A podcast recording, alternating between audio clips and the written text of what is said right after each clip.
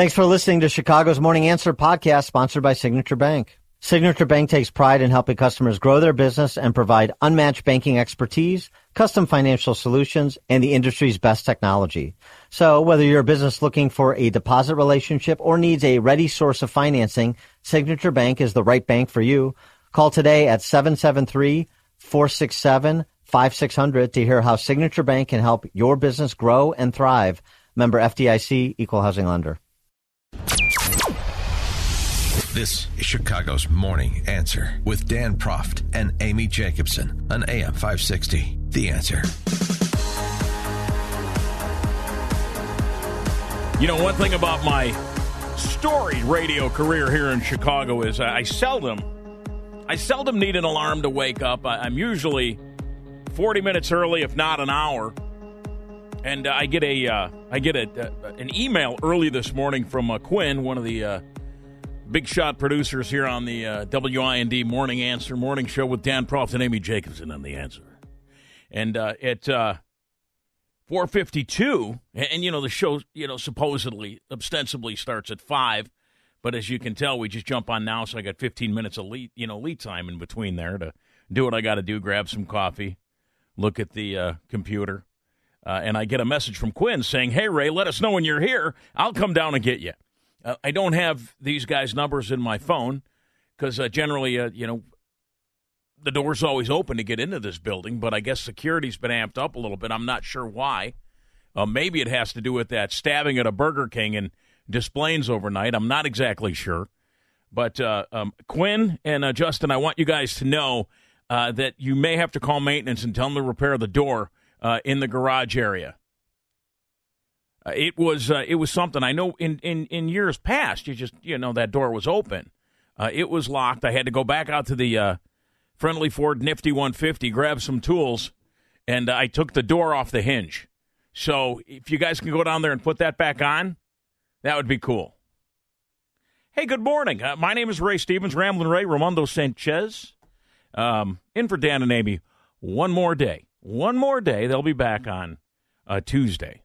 Um, I, I wonder why it is that one is this couple considered lucky, and two, why do we do this here in Chicago? Why is it then when the the new year rolls around, we have to know who was the first person to get the first permit for a Cook County Forest Preserve party, and then who was the first one to get the first marriage license? Now, you get some good stuff. No, I'm not going to lie. This is really good. You know, first couple to uh, be wed in Cook County um, you get a basket of goodies. They really don't go into uh, details with what this is. Maybe you get maybe you get migrants.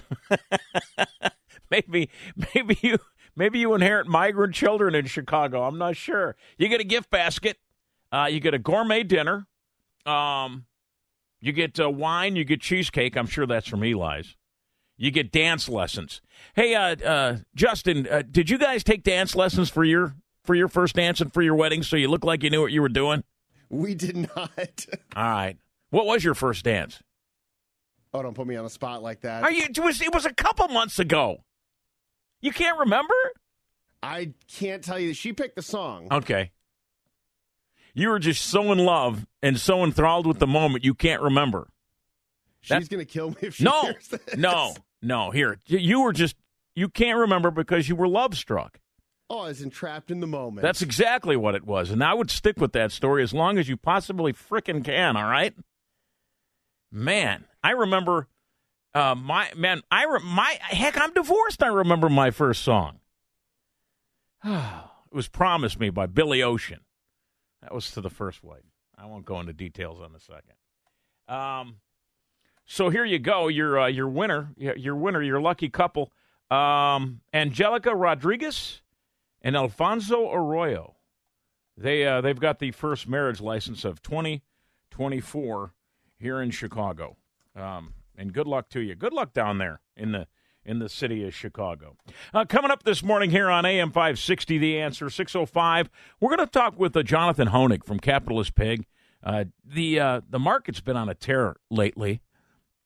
You know, if you're a, a man or a woman of a certain age, and I think a lot of us are, you know you can see the you can see the end of the pier. You can't go fishing just yet, but you see it. And and depending on how this thing swings on any given day, you might say, eh, today might be the day. Or I can see where I might be able to, to just kind of ride off into the sunset in a couple years when that Social Security, uh, you know, hits and, and uh, God willing and the creek don't rise and this Biden economy goes away and we've got somebody decent back in the White House, you can maybe see that your future has a little bit of respite to it. Um, I, I, don't look forward to that because I, I like getting up and doing stuff. I'll probably work at one of the big box stores or, I don't know, be a hunting guide somewhere up in the great north, northwest. But the 605 will talk to Hoenig. Napolitano, Anthony Napolitano. I always remember, I can't 41st or 42nd Ward, somewhere over there, northwest side of Chicago. We'll talk with Naps. He's such a good guy. Um, Representative uh, Brad Stephens at 805. Uh, at 830, a, a restaurant um, that I want you to, uh, to frequent, uh, maybe even find out what their uh, uh, New Year's uh, looks like as far as their specials and party. This is Foxfire Restaurant. They just won the uh, Certified Angus Steakhouse of the Year. But the coolest thing about this place is if you go there and eat, you can eat in an area where you know that this guy took J.B. Pritzker to court, made it all the way to the Illinois Supreme Court, and beat him to stay open during COVID. Oh, I love that story. Uh, and then at 8:40, uh, I've got a guest on to talk about dry January. I think I'm going to try that. Um, where you don't drink for the month of January. I, I think it might be, it might be time uh, for that. You know what? I I was uh, reading yesterday uh, more about this guy. We talked about this story yesterday at the end of the show about a guy down in Portage, Indiana, um, who got into a wreck almost. Uh, well, it would have been a, eight days ago yesterday, and uh, he was in a uh, in a wreck uh, he's an iron worker. Uh, he was uh, somehow a uh, car flips over, ends up under a a, a bridge in in Portage, Indiana. Find out that this guy is a, a Boilermaker local union worker. he's in critical condition after being airlifted to to a South Bend area hospital. You know, I think the problem is if you get in a wreck in Indiana, I don't know this for sure.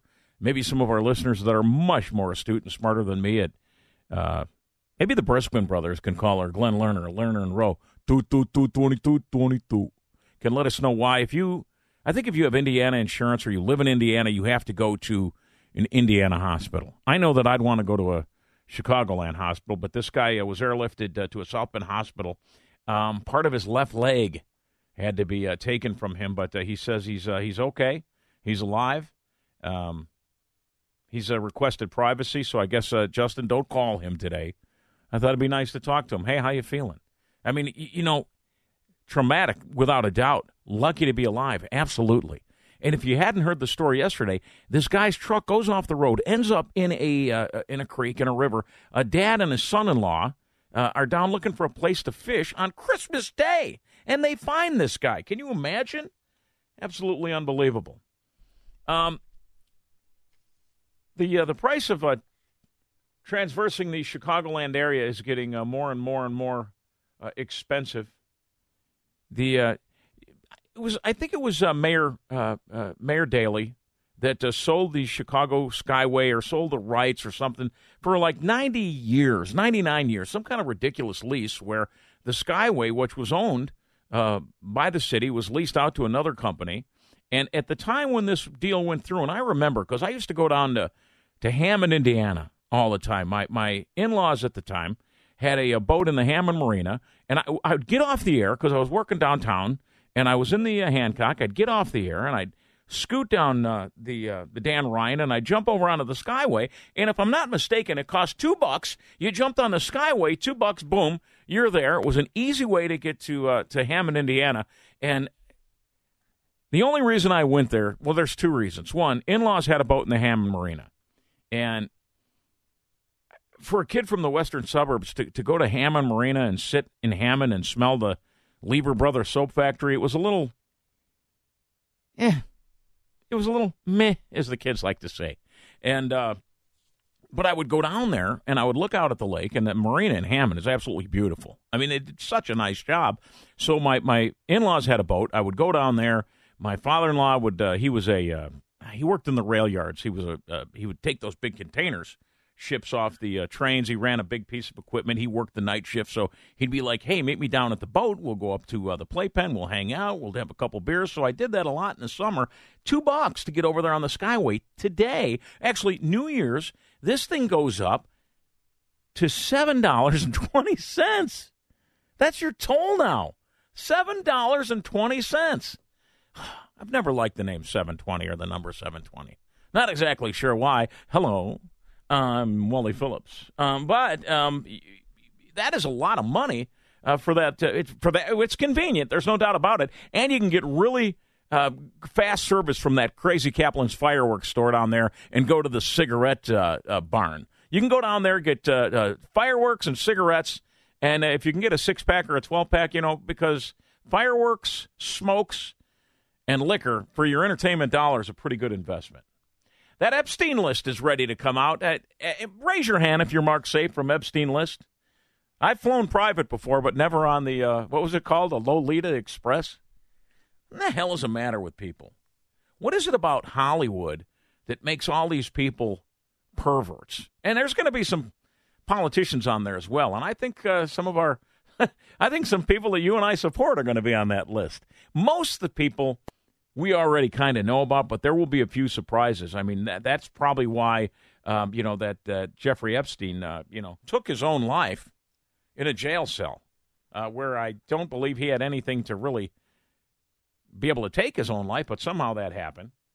Um, but that comes out January 1. And um, people have uh, paid big money to have their names redacted. Uh, I don't know how that works. Um, but uh, man, oh man! And the other thing uh, uh, that we find out uh, yesterday is Danny Masterson. Uh, you remember Danny Masterson, that '70s show? They now have a, a picture of him in his prison orange, his first mugshot being released, doing 30 years to life for ostensibly ra- raping two women um, that he worked with. Boy, I really liked him. And I don't know if anybody watched Netflix, The Ranch, with Ashton Kutcher and uh, man, it was funny. Um, it was cool because uh, Justin, you're going to have to help me here. Who's the old guy that everybody loves? He was the voice for steak. It's for it's what's for dinner. You know who I'm talking about. Gray haired guy. Help me out here.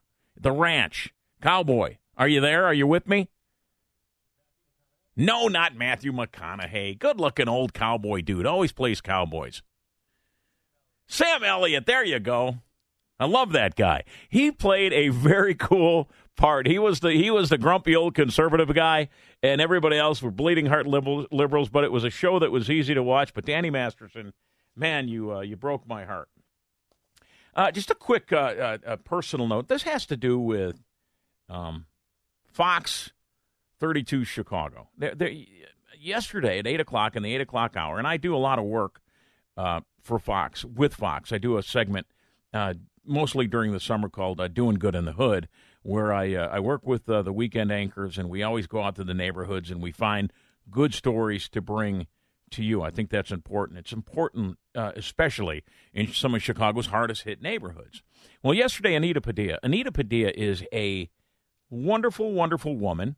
Um, she is probably a little too outspoken uh, for today's modern television because you gotta you got to follow the narrative. You got to speak the speak. You got to do what you got to do. And a lot of people think that uh, that old Anita was pushed out because uh, the uh, makeup has changed of the morning show over at uh, Fox. But Anita was there for a long, long time, and she has solid uh, Christian principles and conservative views.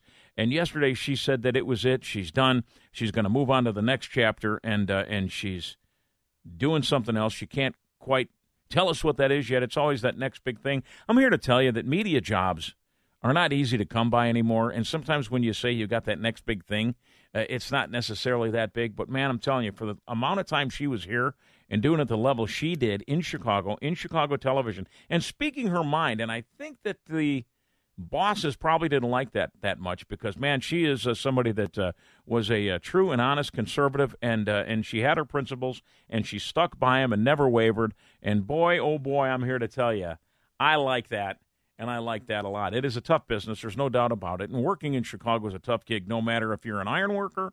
Uh, no matter if you're a, a, a union sheet metal man or if you're in, in media. You know, the one thing I always said about Chicago media, and I've been doing it a long time, is when I worked, I was a sheet metal, uh, I was a union sheet metal worker for years with my father's company before I ever got into the media business.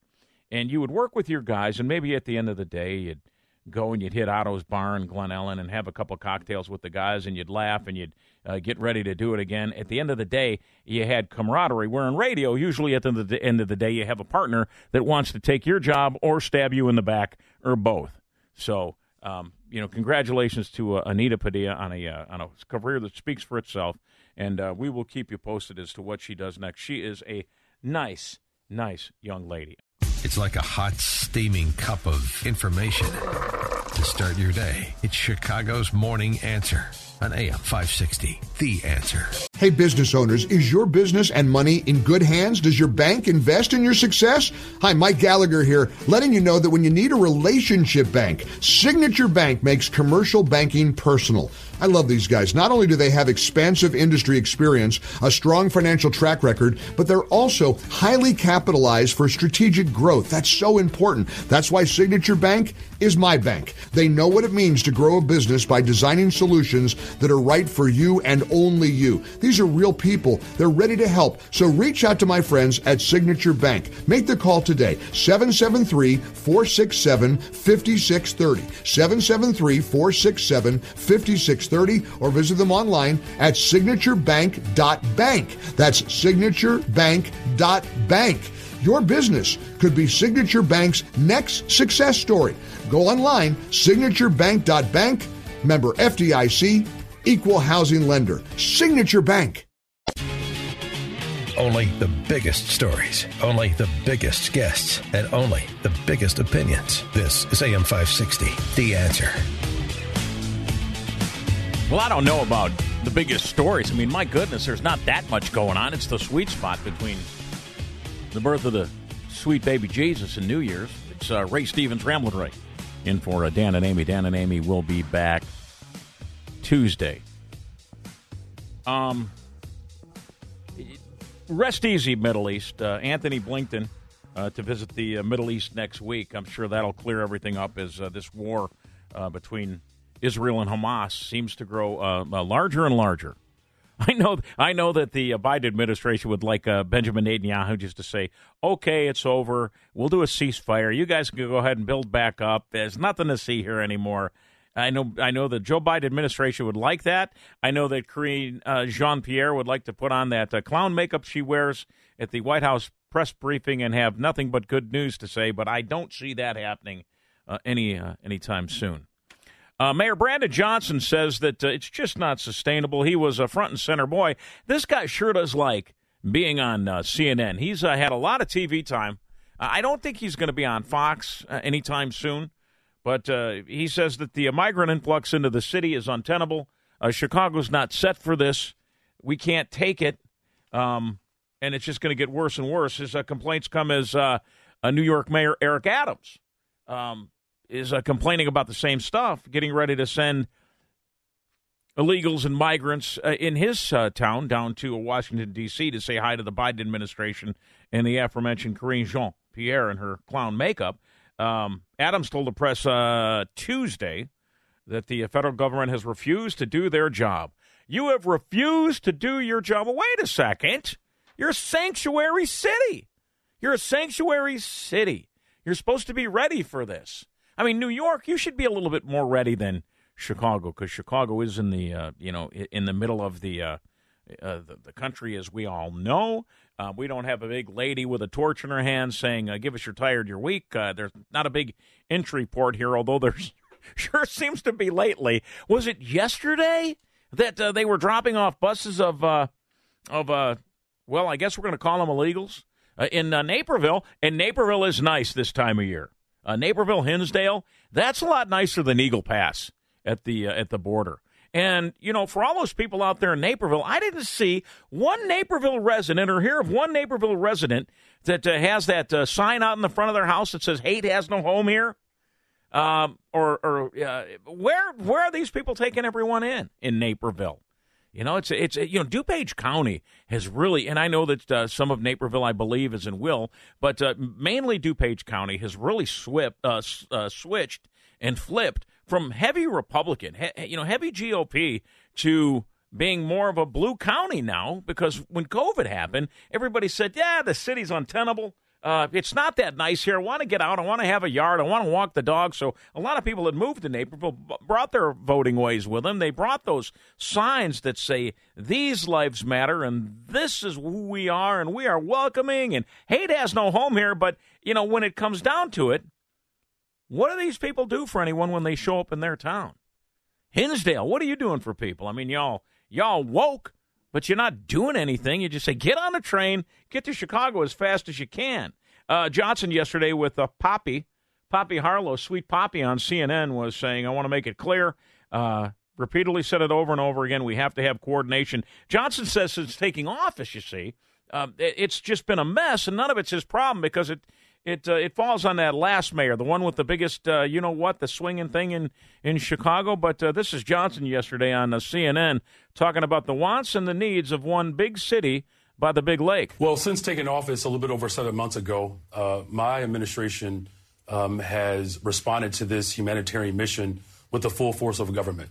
Um, we have roughly 15,000 people living in shelters, temporary shelters here in Chicago, um, nearly 27 shelters uh, total uh, 4,500 children in our Chicago public schools uh, system, providing health care, um, and also making sure that um, we are screening individuals as they come through the city of Chicago, uh, providing, again, on site uh, vaccinations at all of our shelters.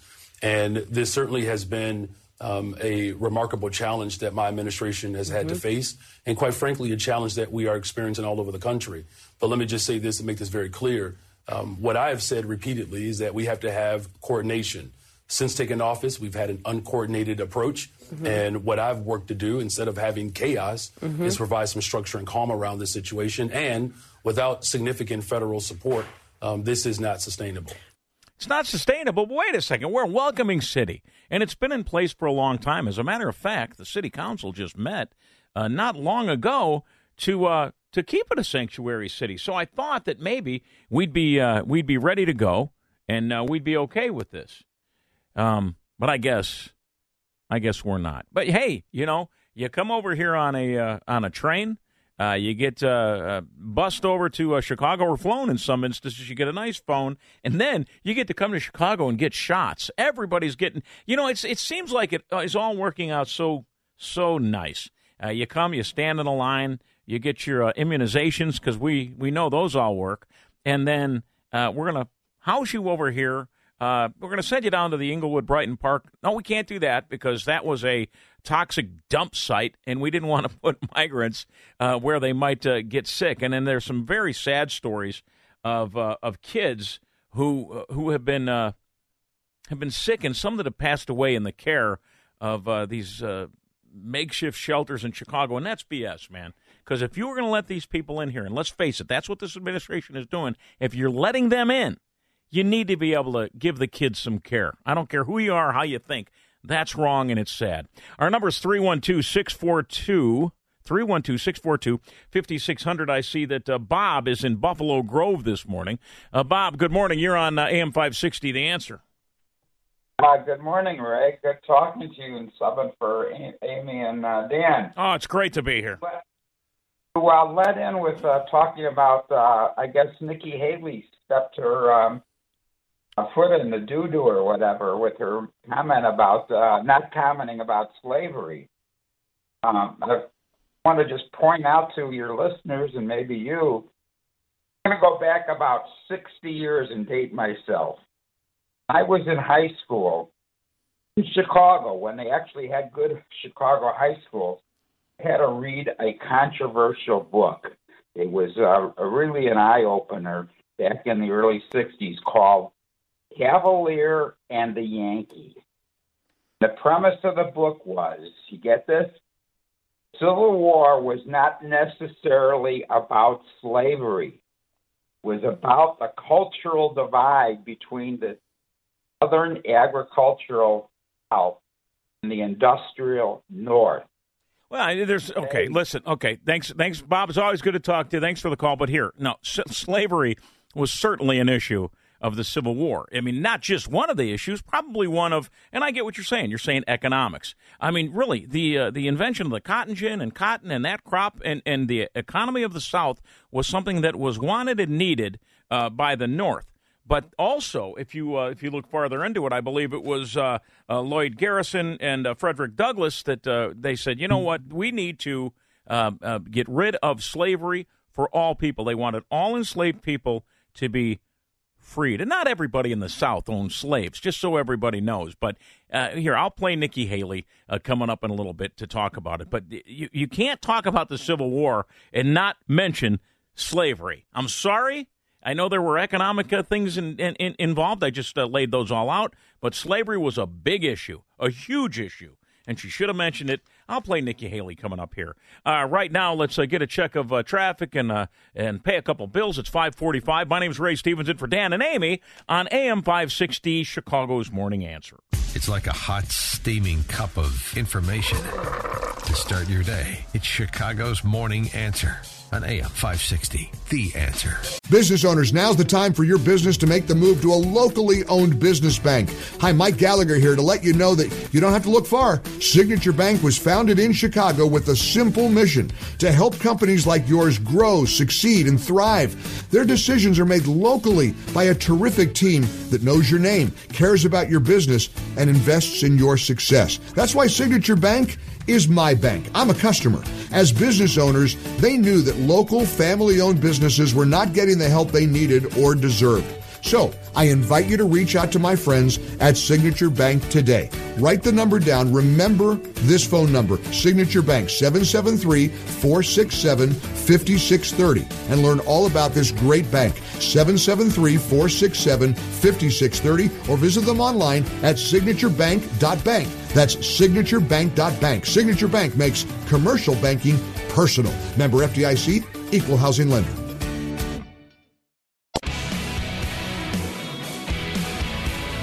I'm uh, here on the old Twitter box. And by the way, if you're uh, if you're watching on uh, YouTube or what, so what are we on? We're on uh, YouTube. We're on uh, Grindr, Tinder. Um, we're on all the uh, closed. I think we're on at the local DoubleTree uh, in in in movie viewing. do I look okay on TV this morning? All right, because it's a little warm in here, and I, I feel like I have a little sweat on the brow. Not that it really matters. It's radio, for God's sake. Whoever thought it would be a good idea to tape a radio show? I'd like to know who that program director was. Probably one that I worked for. um, Joe Concha, I follow on uh, Twitter. Uh, he just uh, tweeted out uh, Sanctuary City mayor has a plea. Um, this is uh, a direct tweet and a quote from uh, Brandon Johnson. We've reached a critical point in the mission that what is absent is real significant intervention our local economies are not designed and built to respond to this type of crisis. Are you telling me that an immigration city under the uh, the guise and under the the direction of uh, Brandon Johnson isn't ready for all this immigration? Uh, our number is 312 642 5600. Corey is on the line in Woodlawn. Good morning, Corey. Welcome to Chicago's Morning Answer. Hey, good morning. You guys are uh, on Facebook as well. That's how I'm. Oh, okay. It, it, it, can you see me on Facebook? Yes, I can see okay. you on Facebook. All right, great. That wasn't part of the deal here. There's going to be an extra yeah, fee for that. Things, one of the things I wanted to mention, you know, the power to tax is the power to destroy. These local governments will destroy all property in their cities. They do not have the capacity to start taking care of migrants. Milton Friedman has always taught us that it's a very different thing to migrate for welfare. And that's exactly what's happening. Thank you.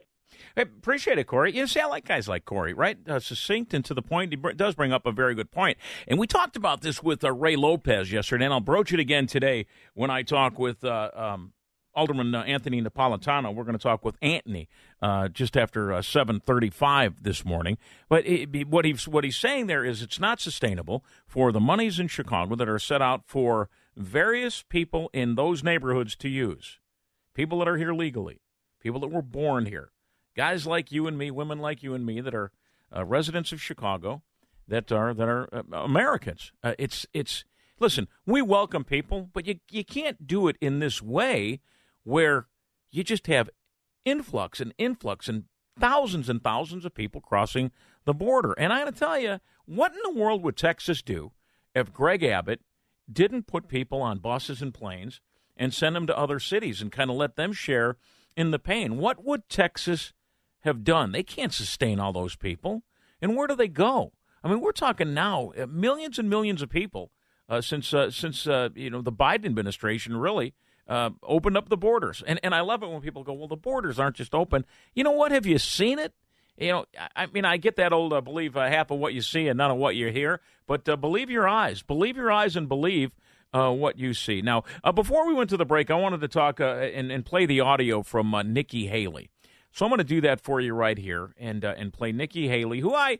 I listen. I like Nikki Haley. I don't like that that Trump calls her names, but I know Donald. That's his deal and uh, you know he's going to do whatever he can to amp up his base. And uh, you know whatever he does, it, it works because he's so far ahead of the polls, and it worked for him last time. You know, crooked Hillary and everything else. He labels people, and it, whether that's good or bad, it, whatever, it works for him. But uh, here's Nikki Haley yesterday. This is a long clip, but this is what everyone's talking about this morning. Where Nikki Haley didn't want to uh, talk about uh, the Civil War and slavery. Some light applause. This yes, sir. is Nikki Haley. Thank you, Ambassador. Thank you. Please, um, what was the cause of the United States Civil War?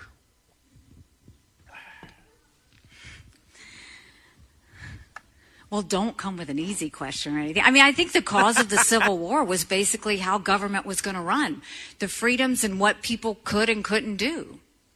What do you think the cause of the Civil War was? Ooh, deflect. Not a good policy. Sorry?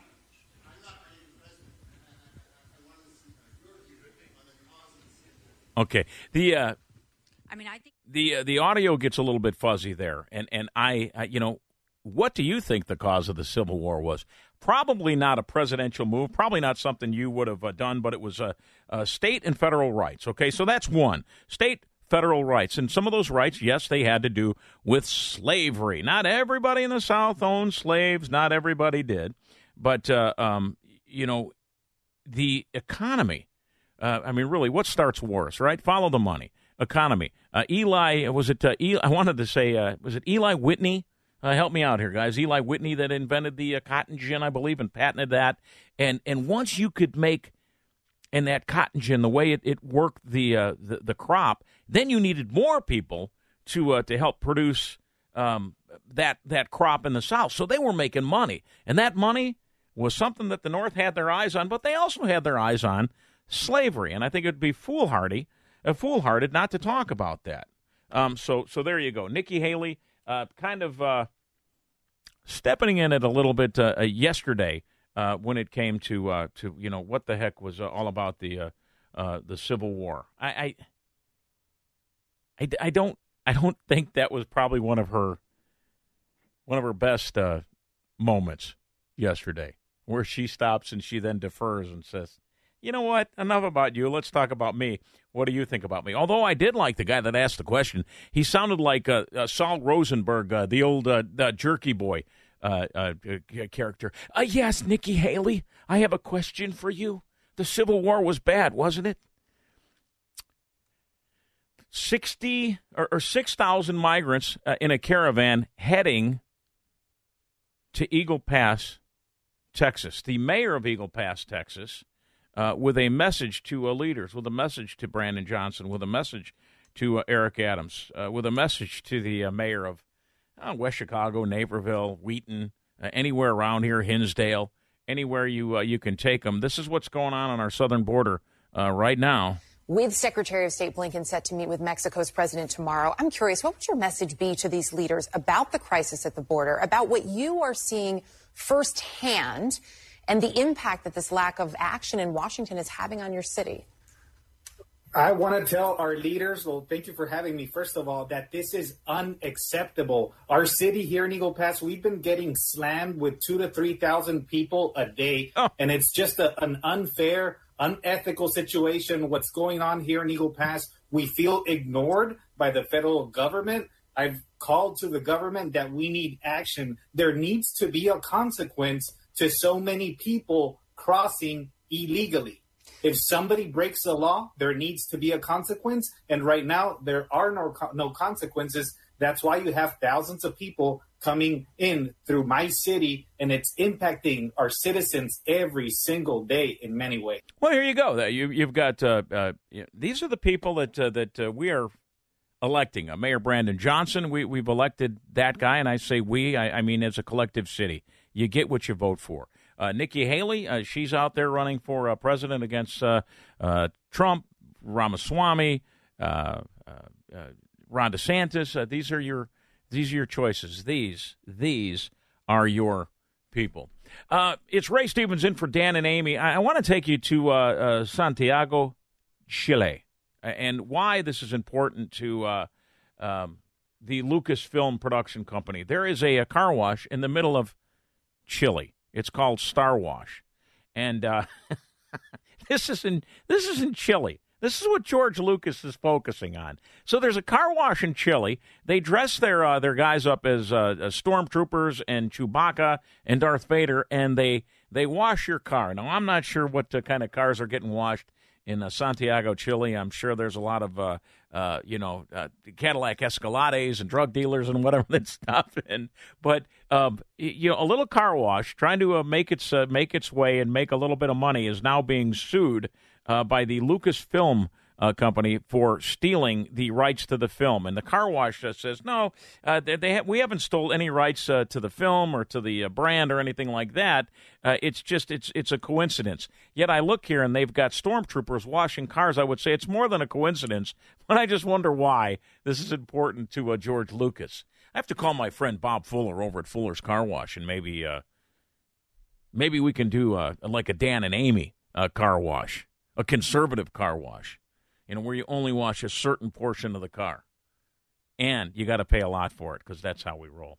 It's like a hot, steaming cup of information to start your day. It's Chicago's Morning Answer on AM 560. The Answer. This is Chicago's Morning Answer with Dan Proft and Amy Jacobson on AM 560. The Answer. Know what? I think we've kind of grooved into our uh, our second hour after uh, getting here early, early this morning and having to uh, to break into the building because I don't have a, uh, a key card, and uh, I, I uh, it's a good thing I keep a tool box in the Ford Nifty 150. Justin, did you check and see if they put the door back on downstairs yet? All right, good. Yeah, I took the door off the hinges to get in the place this morning. Next time, you guys give me a key card, all right? It'll be easier for all of us.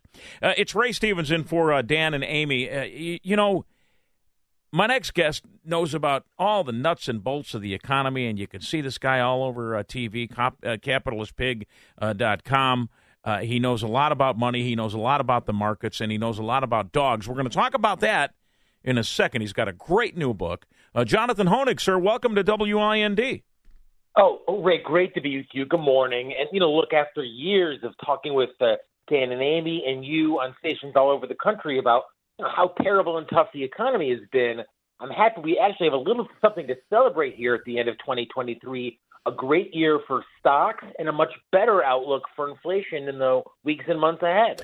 You know, they call this the Santa Claus rally. And y- yesterday there were some saying that there were signs that the rally was – showing fatigue. What does that mean? Does that mean uh, we're ready to see a little bit of a, a leveling off as we enter the new year?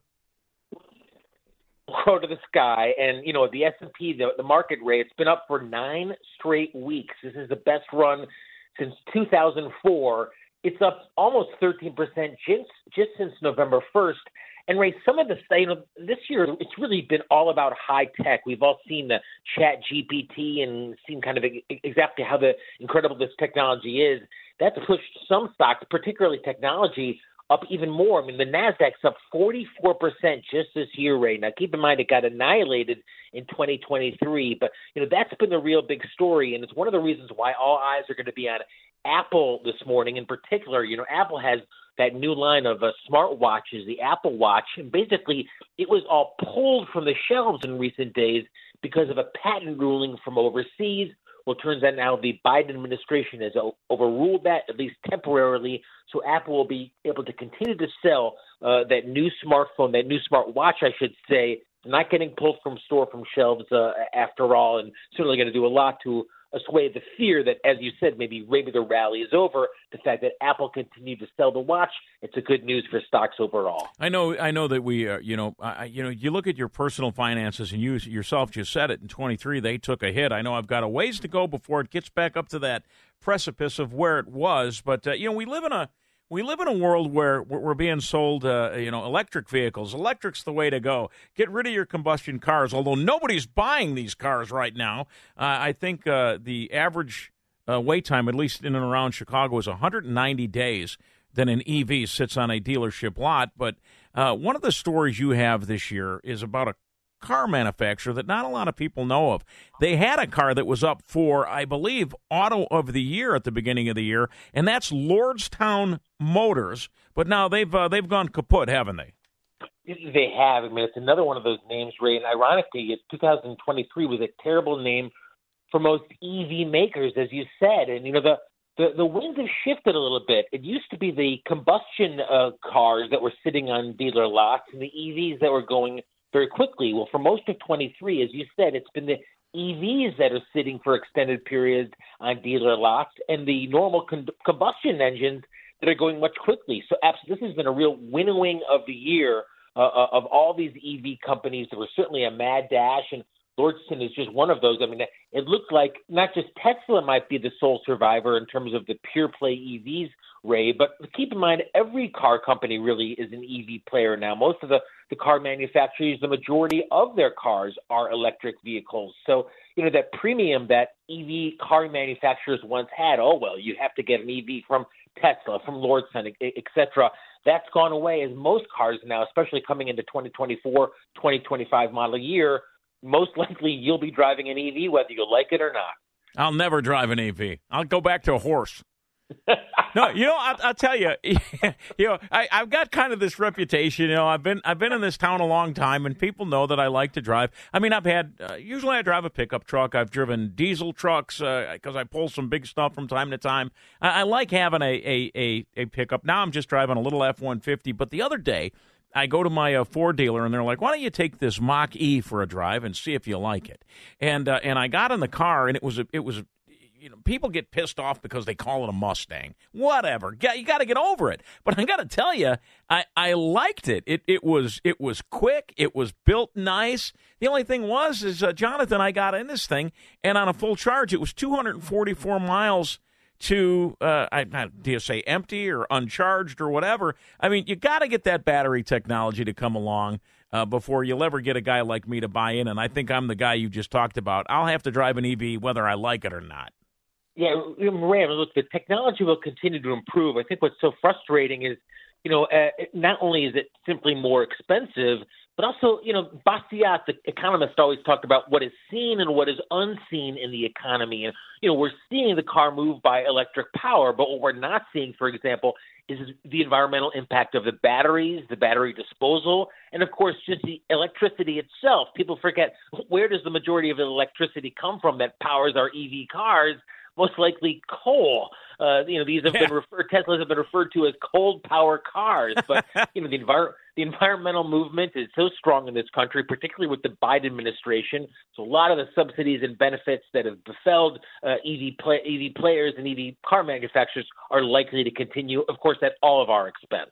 You know, I, I wonder if we're just one uh, uh, uh administration away from not having this uh, jammed on our our throats any longer. But I tell you, I got on. I was on the Eisenhower Expressway at Harlem the other day, sitting in horrible, uh, uh, uh, you know, traffic, and, and there was a Mustang in front of me, and I know that was burning like a Sunoco 116 octane race fuel, and I just enjoy that smell.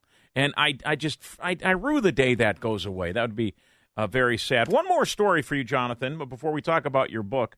Um, I know a lot of uh, states, as we get ready to uh, delve into the new year, are talking about uh, uh minimum wage increases. Talk about Pizza Hut and uh, what's going on with their 1,200 delivery drivers.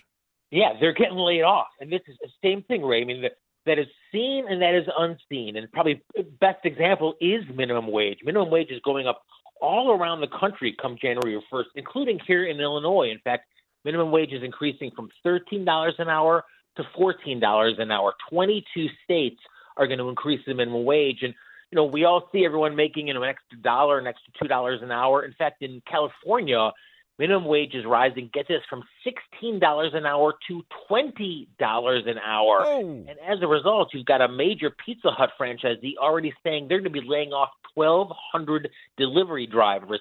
And that's not just it, Ray. And other uh, franchisees and other stores are always talking about, uh, already talking about raising fees. Uh, another franchisee, a Pizza Hut franchisee, says that he or she is going to start charging an 8.5% service charge to the bill simply because of that higher increase in minimum wage. So, you know, as the more uh, Milton, uh, as uh, Milton Friedman famously said, there is no such thing as a free lunch.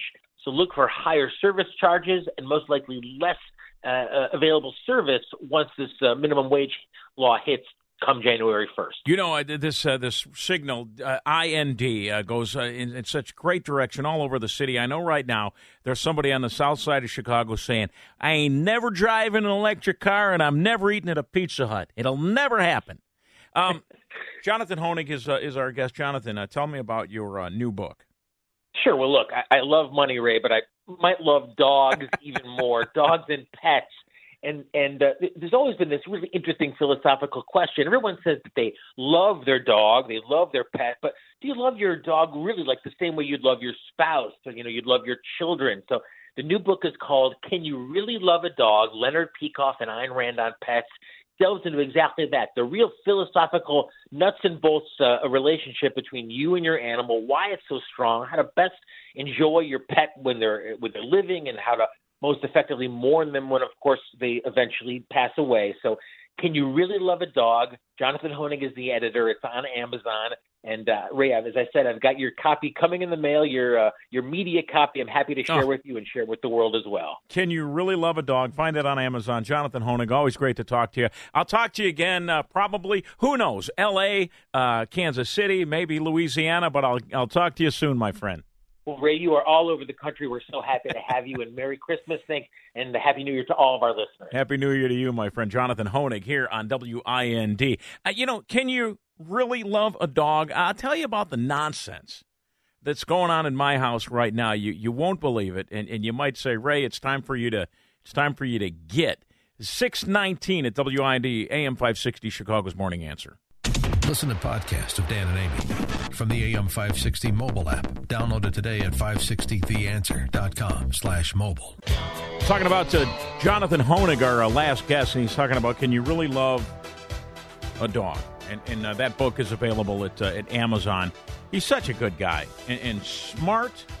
Um, but in, in, in my house right now, there's there's just ridiculous going on because uh, you you may recall, and I don't expect everybody to listen every day or to you know to hang on to every word we say. I know you're busy, and and heck, man, I'm just a fill-in guy, a Foster fill-in, if you will. But uh, yesterday, a caller called in and said, "Hey, Ray, I met you at a party in Naperville. Um, all the guys at the party were talking about your your girlfriend, who is absolutely stunning. I mean, this woman, she should be." On TV. She should be a model. She's a, a, a good, God fearing, uh, conservative Christian woman with principles and values. What's she doing with me? I have no idea. but we rescued two dogs from Paws, Chicago. And uh, I'll never forget the day we rescued the dog. And if you're thinking about an animal, and you want one of these labradoodles or boutique dogs, you, you know, think twice before you do that because a lot of these breeders, you don't know what you're getting. And, and there's so many pets that need to be helped out. And there's so many good uh, shelters, whether that's Rover Rescue or uh, Senior Rescues uh, here in in uh, um, in the Chicagoland area or Paws Chicago or anywhere. So we go to get this dog that she wants, and it's a uh, it's a pit bull, and she wants a pit bull because that's a dog that she's always had. And uh, we meet this guy named Mark Lucas down at Paws Chicago. He's a wonderful man, and he's telling me about this dog that she wants named Marcy. And my girl's just like, we need to save Marcy. Marcy needs us. And I, uh, I go and I meet Marcy. I am not a big dog guy, and I don't necessarily want a dog that if it latches down to my leg, will take the leg. And I, I know that people love pit bulls. I get it. Uh, my girl's family has a lot of them. That's all they've ever had.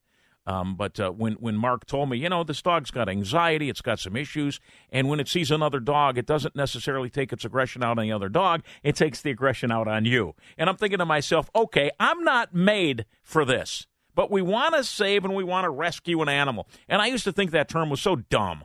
Rescue an animal. What was it out on an iceberg? How did you rescue it?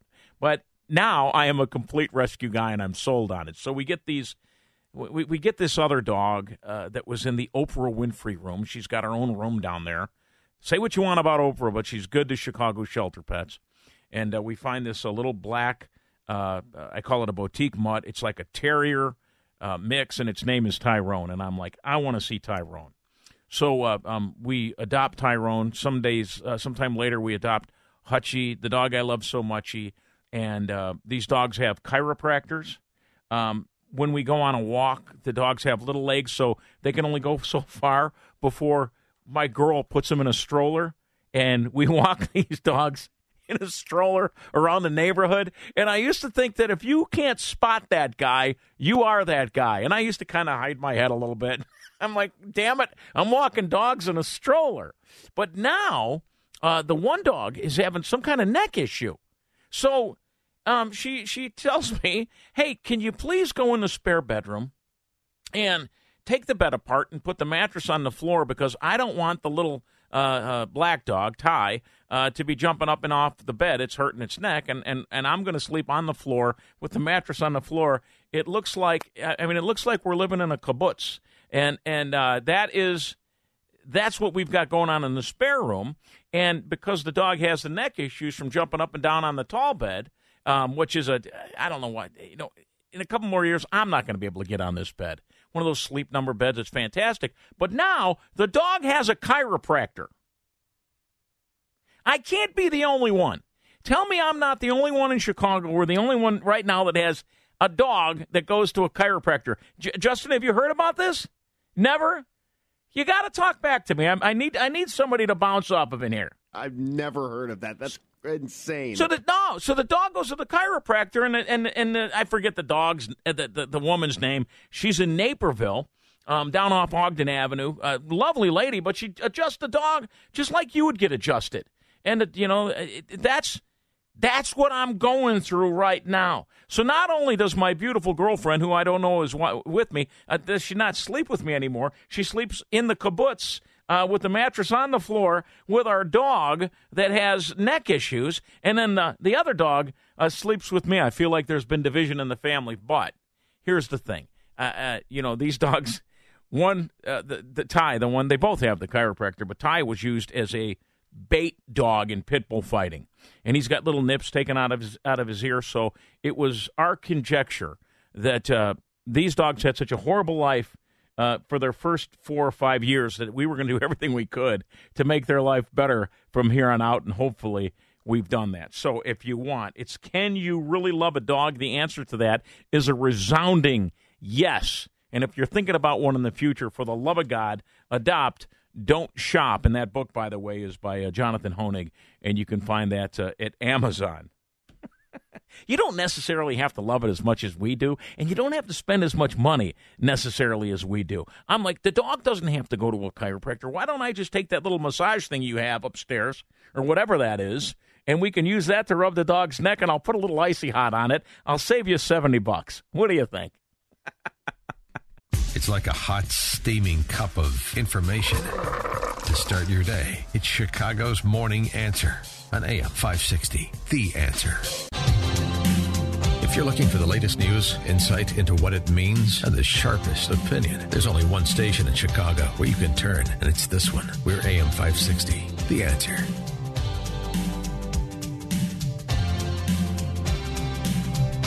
Yeah, I'm just looking here at uh, states that are increasing their minimum wage uh, Alaska, Arizona, California, Colorado, Hawaii, Illinois. Uh, Illinois minimum wage, 13 bucks. You know, I, I it was interesting to watch the, uh, the the kiosks in the McDonald's, and I'm not a big Mickey D uh, guy. I, I, try not to uh, eat processed food, but every now and then, in a in a pinch, if I'm traveling, I, I will. Uh, I'll stop in and grab a, a, a, fish fillet or you know whatever they whatever that is, a supposed fish fillet. uh, but they've really done a nice job in in their response to these you know, fast food workers and people wanting, uh, you know, twenty dollars an hour to prepare a meal, and I get it. I mean, I know. Uh, I mean, these are supposed to be entry level jobs where you learn a skill and, and you move on. It's not supposed to be necessarily money that's supposed to sustain you. It's supposed to be that job when you were a kid. Uh, you went and, and you did it. Um, but uh, you know, with the cost of everything being so high, I mean, I, I I understand, but it sure does make it untenable uh, for the mom and sh- uh, mom and pop shops in and around town that uh, that are trying to uh, you know make a go of it with uh, you know just needing a kid to wash dishes or to uh, deliver food or whatever. And I got to tell you, I tried my best yesterday to to leave the radio station and not stop at the. I, am not exactly sure if I pronounced this bakery correct. I I want to say it's Jarosch. I may be wrong on that pronunciation, Justin. If you know different, let me know. Um, but uh, I, I could not drive by. I, I, I, tried and then I pulled in. And I thought it's, it's interesting because as I made my way uh, uh, back home yesterday and I came out of the the uh, the the uh, the area where the radio station is, and I kind of uh, hit the Arlington Heights, Elk Grove, Schaumburg area. I was greeted, if you will, by people at well, where was I? I was at Busse and Arlington Heights Road. Uh, and then I was at, um, well, I guess it, is it Mart, Martingale Drive? I'm not sure if that's the name of it, but I'm, I'm getting over to 355. I'm in Elk Grove Village. And at every intersection, um, there are people asking for money uh, for a surgery for a young lady and I want to say her name was Amelia or something like that. And it just caught me as odd. And I, I, I, asked the guys in the control room if they've seen that before, and they say they have. So I do a little search, and it seems like in this area per se, there is a, a, a certain amount of people that if they go to uh, to the Walmart, to any of the, uh, you know, even IKEA, that they will be approached inside these stores and ask for money uh, for this uh, young lady's surgery. Now, if it is in fact legit, I'd like to know. But uh, I would think my friend Steve Bernas over at the uh, the Better Business Bureau would say, "Eh, you may want to look into it." Uh, but it certainly struck me as odd yesterday. And I don't want to be that guy. I don't want to be the guy that goes, "Eh, I don't want to help you out." But it just uh, it just was it was weird. And uh, you know, with everything that goes on in and around Chicago, man, I tell you, I uh, I keep my I keep looking forward. I keep my hands on the wheel. Sometimes I keep one hand on the wheel and one you know over in the side pocket for reasons that I'm sure you can figure out because you never know uh, what what might be uh, going on. And I don't think it's just because of uh, you know uh, illegals or immigration. I think the whole world has gone crazy. Man, I'm going to tell you a story about a, a woman, uh, a Naperville woman in Lisle that is just absolutely unsettling. Uh, you know, I, I almost I almost don't even want to talk about it but it just it's a little attaboy to uh, to first responders. But first, I wanted to talk about uh, Eric Adams, uh, mayor of New York, uh, now, what they've done is they've placed restrictions on when buses can arrive in uh, New York City, where they can arrive, because they don't want uh, people being just dropped off and let loose in their city. They want to uh, they want to try to keep an eye on folks. And you know what? We kind of let that go when we let everybody cross that southern border, right?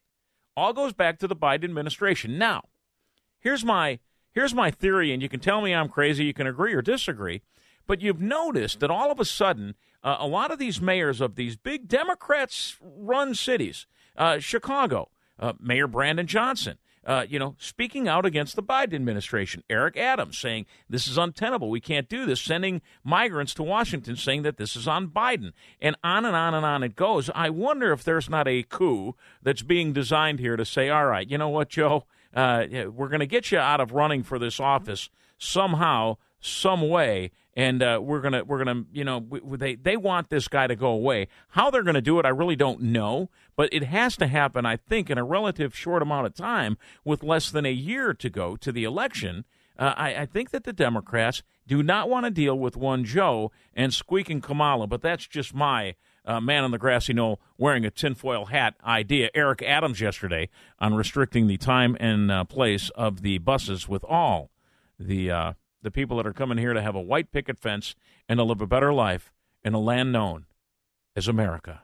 To better coordinate these arrivals today, I'm announcing an executive order requiring charter buses transporting migrants those often contracted by the state of Texas to provide 32 hour notice in advance of their arrival into New York City.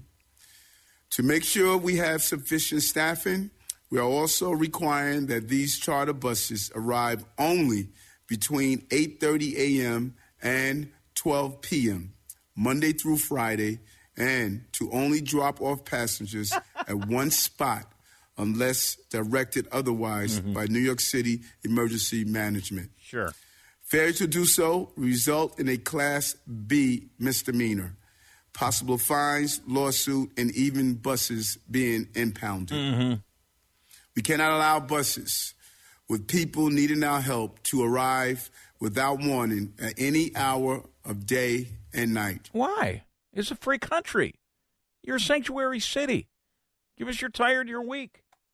Um, Mr. Lopez Obrador, Mexican president, says uh, he's willing to help limit people crossing Mexico's uh, southern border uh, en route to the U.S. This is some of the uh, progress that was made yesterday when uh, Antony Blinken and uh, the rest uh, stopped down there and uh, talked to Manuel Lopez Obrador, saying, you know, we need some help here.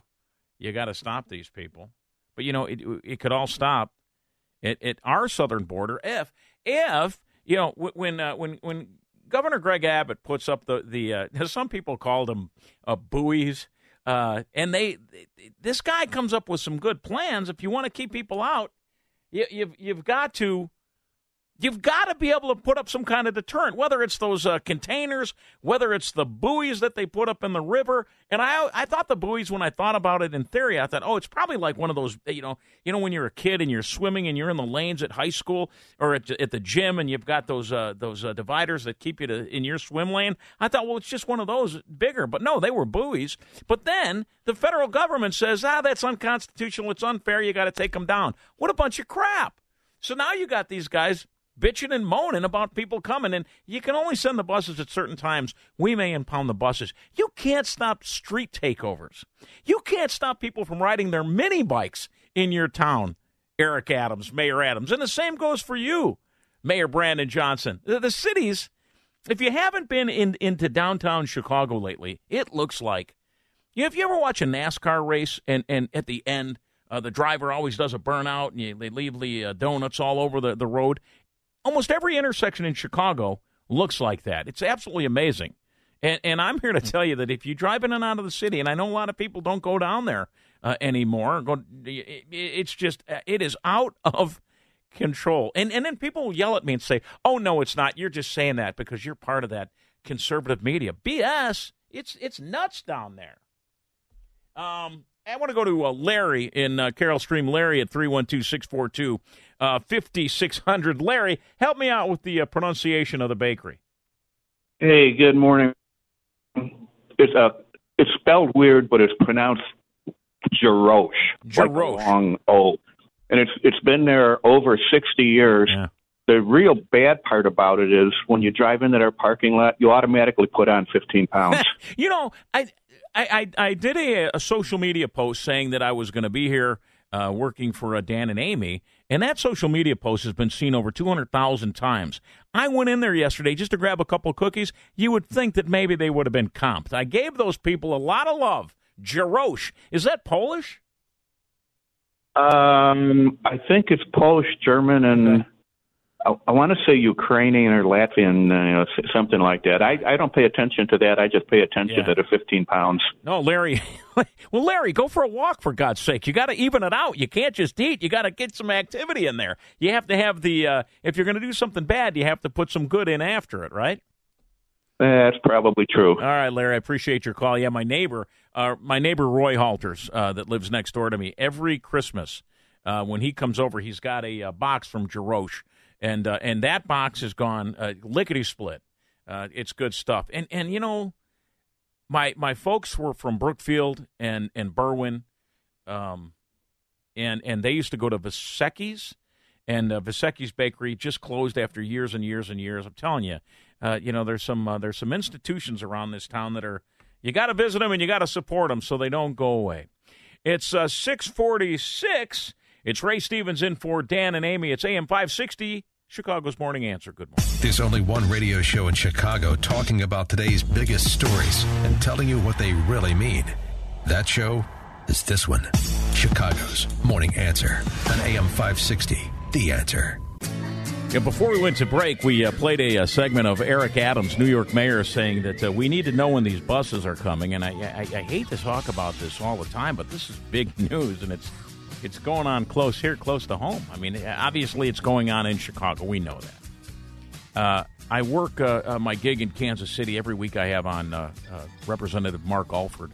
He's from the fourth district of Missouri, and he's reporting uh, via his Twitter 248,000 uh, encounters at the southern border uh, in December alone. Uh, that that is a high number.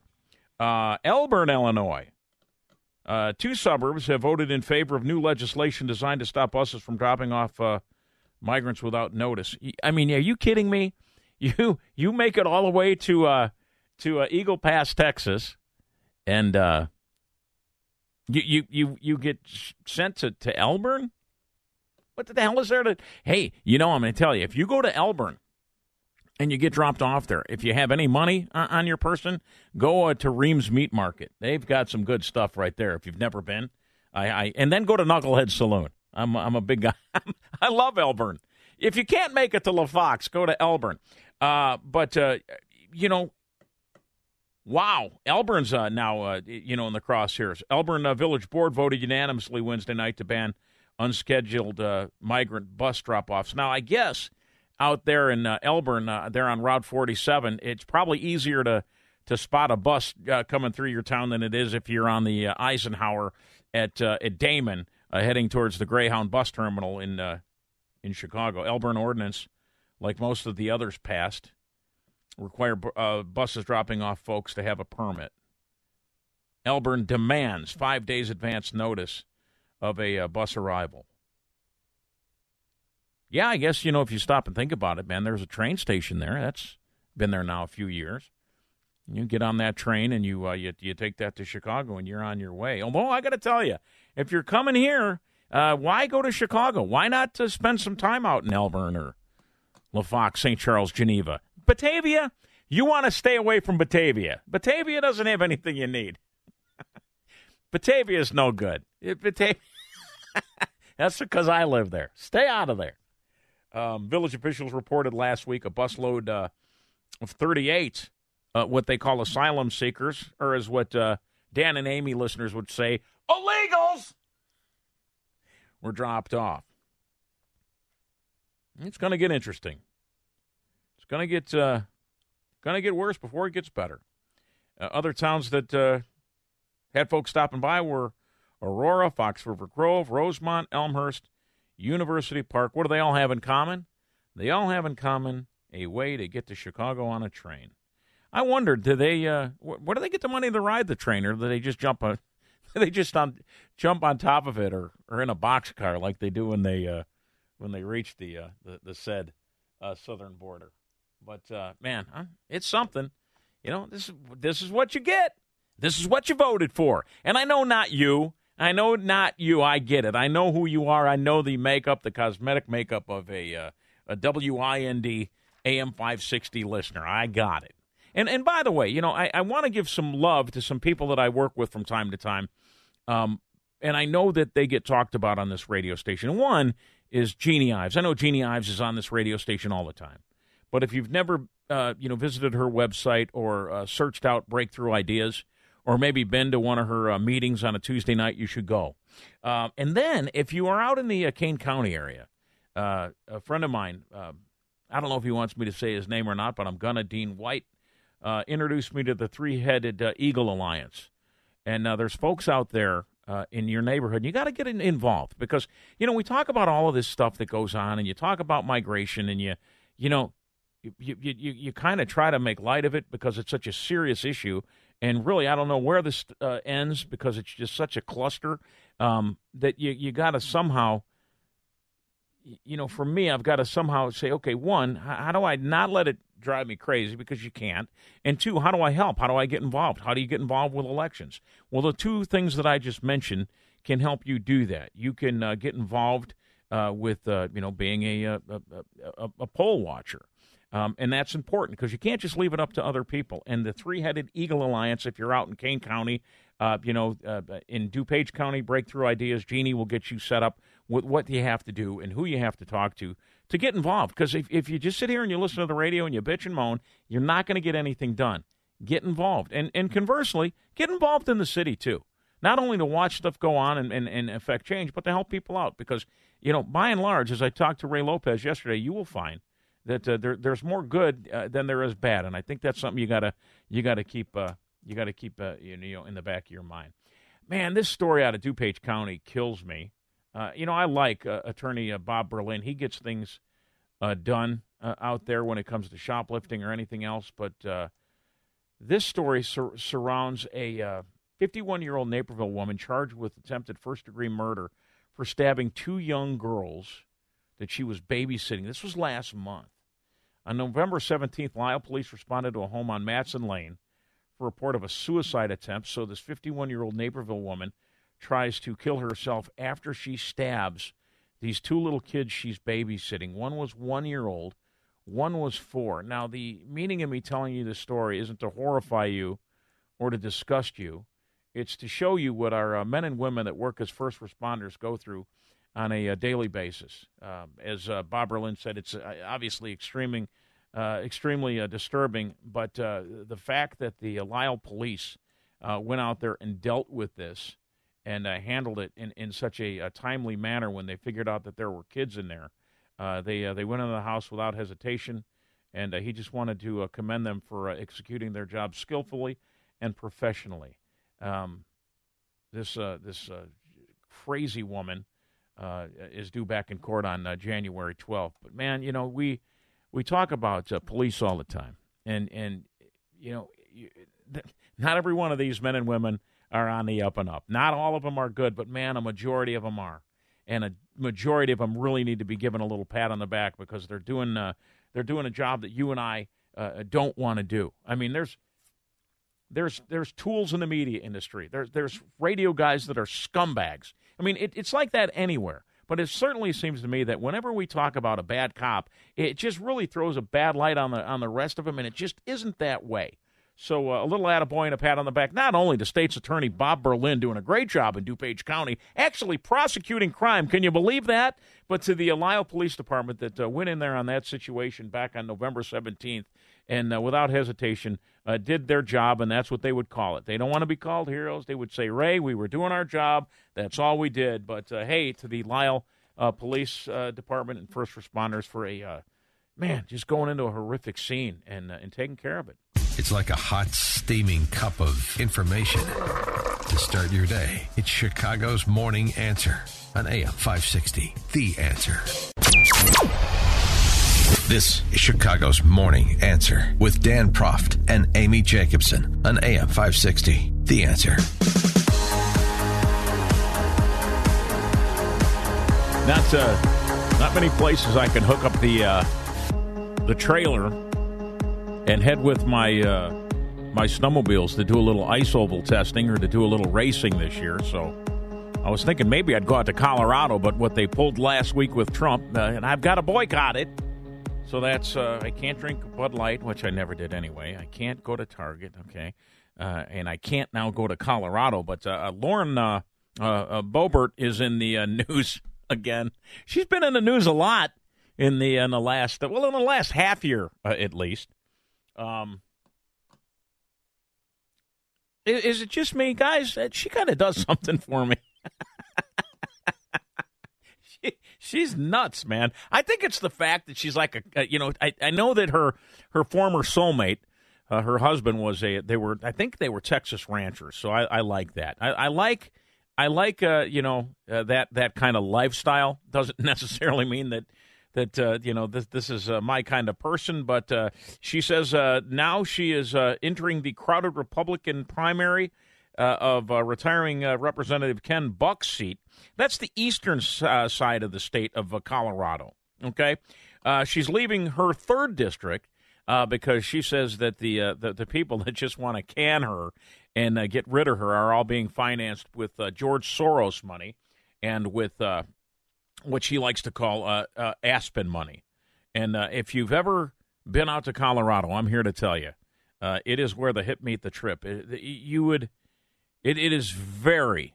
I mean, obviously, by way of what we saw with them uh, and their uh, their Supremes voting to to get one Donald J. Trump off the ballot, it's very liberal. But man, those mountain towns are something. But Lauren Boebert, yeah, what was it? Was it Beetlejuice? Was that the play that she was at with her her new boy toy, and they were uh, vaping and uh, uh, ostensibly all over each other? And you know, at what point do you are you not like, okay, yeah, people might notice me. I'm a, you know, I'm a I'm an elected official, and here I am. Uh, they call it uh, groping.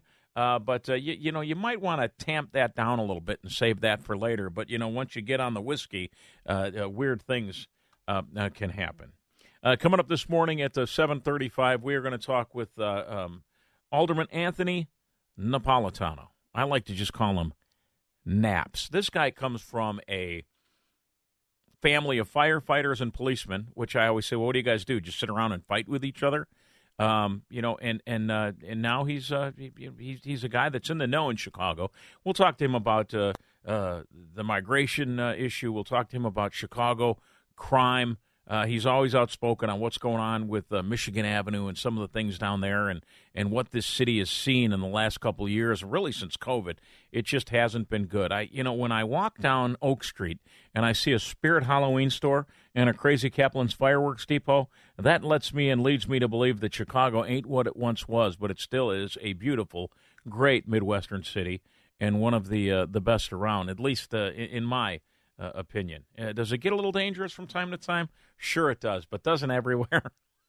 I'm trying to do my best tap dance to say that I uh, I still love the city in which uh, which I come from. Our uh, phone number here on Chicago's Morning Answer uh, three one two six four two fifty six hundred. Uh, Terry is in Rogers Park. She's been holding uh, very patiently. Terry, good morning. Hi. Uh, uh, I'd, li- I'd like to know why why aren't the leaders of South American countries uh, capable of making their people a, a decent country to live in? Uh, our American government should find a way to make them better at helping their people. Well, I think uh, I think that would be. Uh, I think that's uh, part of the uh, the reason why uh, uh, Mayorkas and uh, you know they in, in the uh, the the contingents at uh, that went to Mexico yesterday uh, to, to meet on migration had a very productive meeting. And Terry, I appreciate your uh, your phone call, but yeah, you bring up a good point. I mean, if you you know, Mexico isn't what you see on the uh, on the border, whether it's Eagle Pass or whether it's uh, Nogales uh, w- when you're near Arizona or anywhere in Texas. Um, it's it's. I have a friend that lives in in, in Cabo San Lucas, and uh, it, you know the the way they live there, and I understand that you know there's a you know there's a certain amount of uh, you know money that's there, and my friend is is very well to do. Um, but you know, even on the outskirts of Cabo and what you wouldn't consider uh, to be, uh, you know, uh, the garden spot of Mexico, it's still okay. But we know that it's run by the cartels. We know there's a lot of uh, a drug issue there, and it's tough. But uh, and and I will tell you that uh, sometimes I'm I'm a little I'm a little uneasy because I'm walking around Cabo with my buddy who probably has more money in his front left pocket than I have in the bank, and and I'm like, you're you're going to get us killed. Oh no, there's nothing to worry about down here. He is so at ease uh, where he lives and in his area. He is not concerned about anything. And I'm like, at the time I was working for for CBS Radio, and I'm like, well, yeah, they're not going to take you. They're going to take me and and hold me hostage and say, uh, you know what, uh, we're uh, we're not going to, you, you, know, we're going to trade you for. Who I don't even know. I can't even come up with an anchor that works for CBS. Uh, Irika Sargent. I don't even watch CBS, but I'm saying, you know, the, there's always that fear in my head that uh, we're going to get uh, kidnapped. But uh, um, yeah, the uh, the things that are going on uh, with this administration and with this town and with this mayor are just uh, untenable. Um, Mayor Pete Buttigieg, uh, I know he's not the mayor anymore. He's a former naval officer, and I should be uh, more respectful of him. But I, I just can't find respect for this guy. Um, you know, he's uh, he's uh, the transportation secretary, and he's the guy out there saying that uh, you know, America, you are ready for the uh, for the EV uh, change, you're ready to, to trade in your combustion uh, engine automobiles because once you go electric, you never go back. The share of EVs has been dramatically increasing every single year, and that's continuing. Now, our goal is by the end of this decade uh, to be about half and half. I don't know a lot of people who think that Americans in 2050 are still going to be driving uh, that old technology, that, that combustion technology that we inherited Americans from like the it. 20th century. Americans but the big like question is. Uh, well, no, you're, you're not going to meet a lot of people who ever go back after they've gone electric, and uh, I think that really tells you something. That guy is so full of crap. Here, if you have an EV, you know, first of all, um, you know, I, I said earlier when I was talking to Jonathan Hoenig um, earlier this morning that I did. Uh, my my Ford dealer asked me. I work with a Ford dealer out of Roselle, Illinois. Friendly Ford, they're great people. And uh, Matt, the uh, the uh, owner over there, said, "Hey, take this EV and tell me if you like it, and tell me what you think about it." And uh, I did like driving it. It was a really nice put together vehicle. I know people don't like to call it a Mustang, but you know, just from fit and finish and things like that. And I, I host a, a show on another radio station in Chicago that is auto centric. And uh, and we, we get to drive a lot of cars and do a lot of cool things. I will tell you that I, I didn't hate it, um, but it, it's not practical for what I need. You know, I have a mother that lives in northern Wisconsin. I can't get to northern Wisconsin in a Ford Mach E uh, on a single charge. I'd have to stop somewhere and take a day or two to charge it, or however long you charge it. It, it. You know, I got in the vehicle and on full charge it was 244 miles. And then if you put your foot into it and you have it in unbridled mode, which makes it go extra fast. uh, that that that goes way down. So listen, uh, is there a spot for him? Hey man, if you want to use it as a grocery getter, or maybe uh, you know have it as uh, you know getting the kids in and around town, I can see where it would work for that. But I, I want to tell you this as well. I know this, and I have this on good authority: is that if you go to trade in your EV at a car dealer. They are immediately sending that thing to CarMax. They don't want it on their lot. They can't get rid of the ones they have. The average daily no, the average time for an EV on the lot in Chicago, and this is a fact, is 190 days on average. So what happened, uh, uh, Mayor Pete, is this: the people that wanted EVs bought them, and now they can't get rid of them.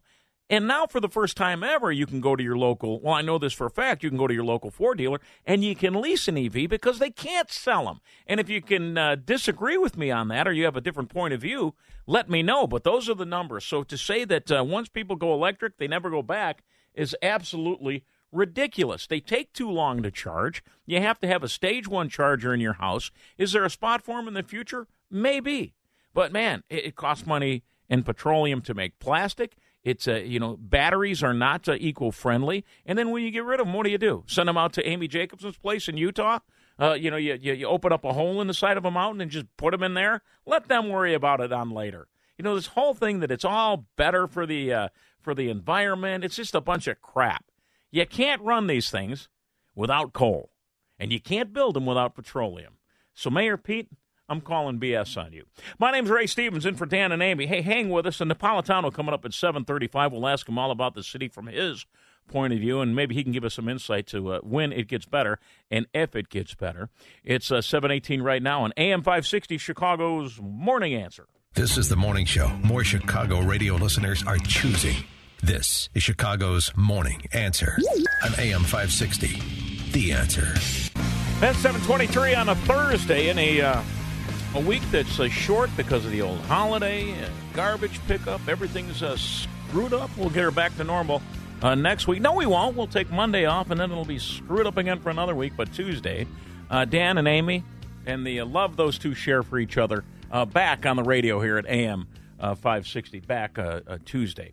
The number 312 642 5600. You can call, call and or text. Larry uh, is joining us uh, this morning in the uh, Garden uh, City of uh, Elmhurst, Illinois. Larry, you want to talk about EVs? Go ahead, sir. Yeah, yeah, good morning.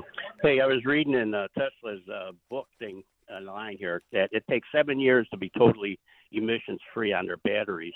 Batteries are only good for 10 years on, in, in drier areas, but this isn't a dry area here. And I got three cars. I got an F 150, a, Ford, a Jeep Rubicon, and a Toyota Corolla. I'm never going to buy a and Never ever. What in the world are you doing with an F 450? No, uh, F one fifty. Oh, 150. Okay, I thought Yeah. 450. I was like, man, you're my hero.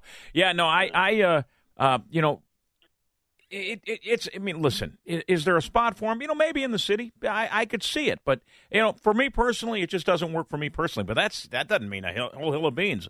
Some people love him. I get it. Uh, and Tesla, you got to give Elon Musk some credit. And uh, one, thanks for saving Twitter. But two, he uh, he built a, a nice vehicle and he did it in a relative uh, a short amount of time. But uh, I appreciate your call, Larry, there in Elmhurst. Um, but you know, you can't you can't just I, I don't I don't quite understand how this administration and it really is the Biden administration and and it is the push of the uh, of the liberal uh, elite, if you will. I don't know what skin they have in the game to say we don't need coal, we don't need uh, to, to, drill for oil, we don't need to be energy efficient, we don't even want natural gas anymore. Um, but you know we're going to outlaw electric or, or gas stoves. I mean, it's just ridiculous. It's absolutely crazy to think on this spinning ball, and it takes a su- superb amount of hubris to think that we've uh, affected climate change by what we've done uh, to this earth. And, and listen, uh, are there other p- parts of the world that do a lot more harm than we uh, than we do here in America? Absolutely. We've made it so hard for business to succeed here. It, it's why we lost U.S. Steel last week. It, it's all going to go overseas where they can skirt all the uh, EPA regulations and make a, a dollar or two. That's just a fact. We're talking about Pete Buttigieg. He uh, said uh, uh, earlier uh, in the week that uh, once you go electric, don't worry, you're never ever going to uh, you're never ever going to come back. Um, you're, you're going to be you're going to be loving these electric vehicles. Plug them in, go your 244 miles. But once you get halfway to your destination, good luck finding a place to charge. Will that change? Of course it will. It'll change as this thing goes on and on. I know that when I was shopping out at the outlet mall uh, out west uh, near Aurora that uh, you can stop and you can plug your car in there and, and give her a charge and and uh, you know they, and they give you great spots to park. Um, oh, and I've also driven the Ford uh, F one fifty Lightning again, really well put together vehicle. I'm a Ford guy, if you can't tell, but uh, do I need one? Not necessarily. Uh, Nikki Haley, uh, not doing too bad in the polls. I mean, let's face it; these folks are all uh, a runner-up to a guy named uh, Donald J. Trump, and he will be on the ballots. Don't let these things in Colorado uh, get you down. Michigan, uh, you know, used common sense yesterday, and they said we're not going to touch this with a ten foot pole. Trump's on the ballot. We'll leave it alone. They're all uh, diversions to let you know. You know, there always will be a diversion when uh, Hunter gets in a little more trouble, or when they're coming out with that uh, that list of people that were at the Jeffrey Epstein's island, or if the economy's not doing good, or if you have 248,000 encounters in the month of uh, November or December at, at, the border. These are things that will be a distraction. But uh, yesterday, Nikki Haley was asked, uh, "Can you tell me what the cause of the the civil war is?" And uh, here, uh, here you go. Tell me what you think of this. Applause. Your question yes, now. sir. Thank you, Ambassador. Thank you. Please, um, what was the cause of the United States Civil War? Oops. Well, don't come with an easy question or anything. I mean, Oh, I think the easy. cause of the easy. Civil War was basically how government was going to run, the freedoms and what people could and couldn't do. What do you think the cause of the Civil War was? I'm sorry? Okay, there's a uneasy pause. I mean, I think it always comes down to the role of government and what the rights of the people are. Yeah. And we, I will always stand by the fact that I think government was intended to secure the rights and freedoms of the people. It was never okay, meant well, to there be you go. There, to the government was uh, there to secure the rights uh, of people, which I guess is kind of half right. But it's almost like you know when you're watching the uh, the beauty pageant and uh, Miss North Carolina gets up there and, and uh, they ask her about you know world peace and she says, well, you know the thing about world peace is I like world peace and we should all have world peace. Here's the world peace and everybody applauds. Well, that's kind of how that answer went. But uh, uh, you you know, and, and people would disagree. And I know Nikki Haley has. She's a smart woman. I mean, there's no doubt about it. I mean, a UN ambassador, a former, uh, you know, governor. She is a smart, smart woman, but she stepped in it there. And I don't think you ever do yourself a favor when somebody asks you a question and you go, well, you know what? Hey, what do I think about world peace? Enough about me. What do you think about world peace? What do you think about the uh, Civil War? Uh, you know, and, and there were people that say that, uh, well, you know, it wasn't all about slavery. And you'd be right because it wasn't all about slavery. But I bet you you look and that's the top two probably the top one. Um, you know, you look back, if you if uh, if, if they're not teaching your kids this in history, uh, send them back to school. And, and let's face it, they're not teaching kids this in history. They're teaching kids in history that if they want, they can identify as a fire hydrant, and therein lies a part of the problem. But state rights. Um, uh, was there a cash grab for uh, Eli Whitney's uh, cotton gin and the uh, economy of the South? Absolutely. But by and large, they wanted human rights for people that were enslaved and not everybody in the South. And this is a thing, you know, everybody thinks, that oh my goodness, well, if you were from the South, you had a plantation, you had an antebellum house, and you had slaves in the backyard. That was not necessarily true. Not everybody owned slaves, but uh, you know, you've got to recognize slavery. You got to. You may want to do that. This is the morning show. More Chicago radio listeners are choosing. This is Chicago's Morning Answer on AM 560. The Answer. America First with Sebastian Gorka. Weekday afternoons at 3 on AM 560. The Answer.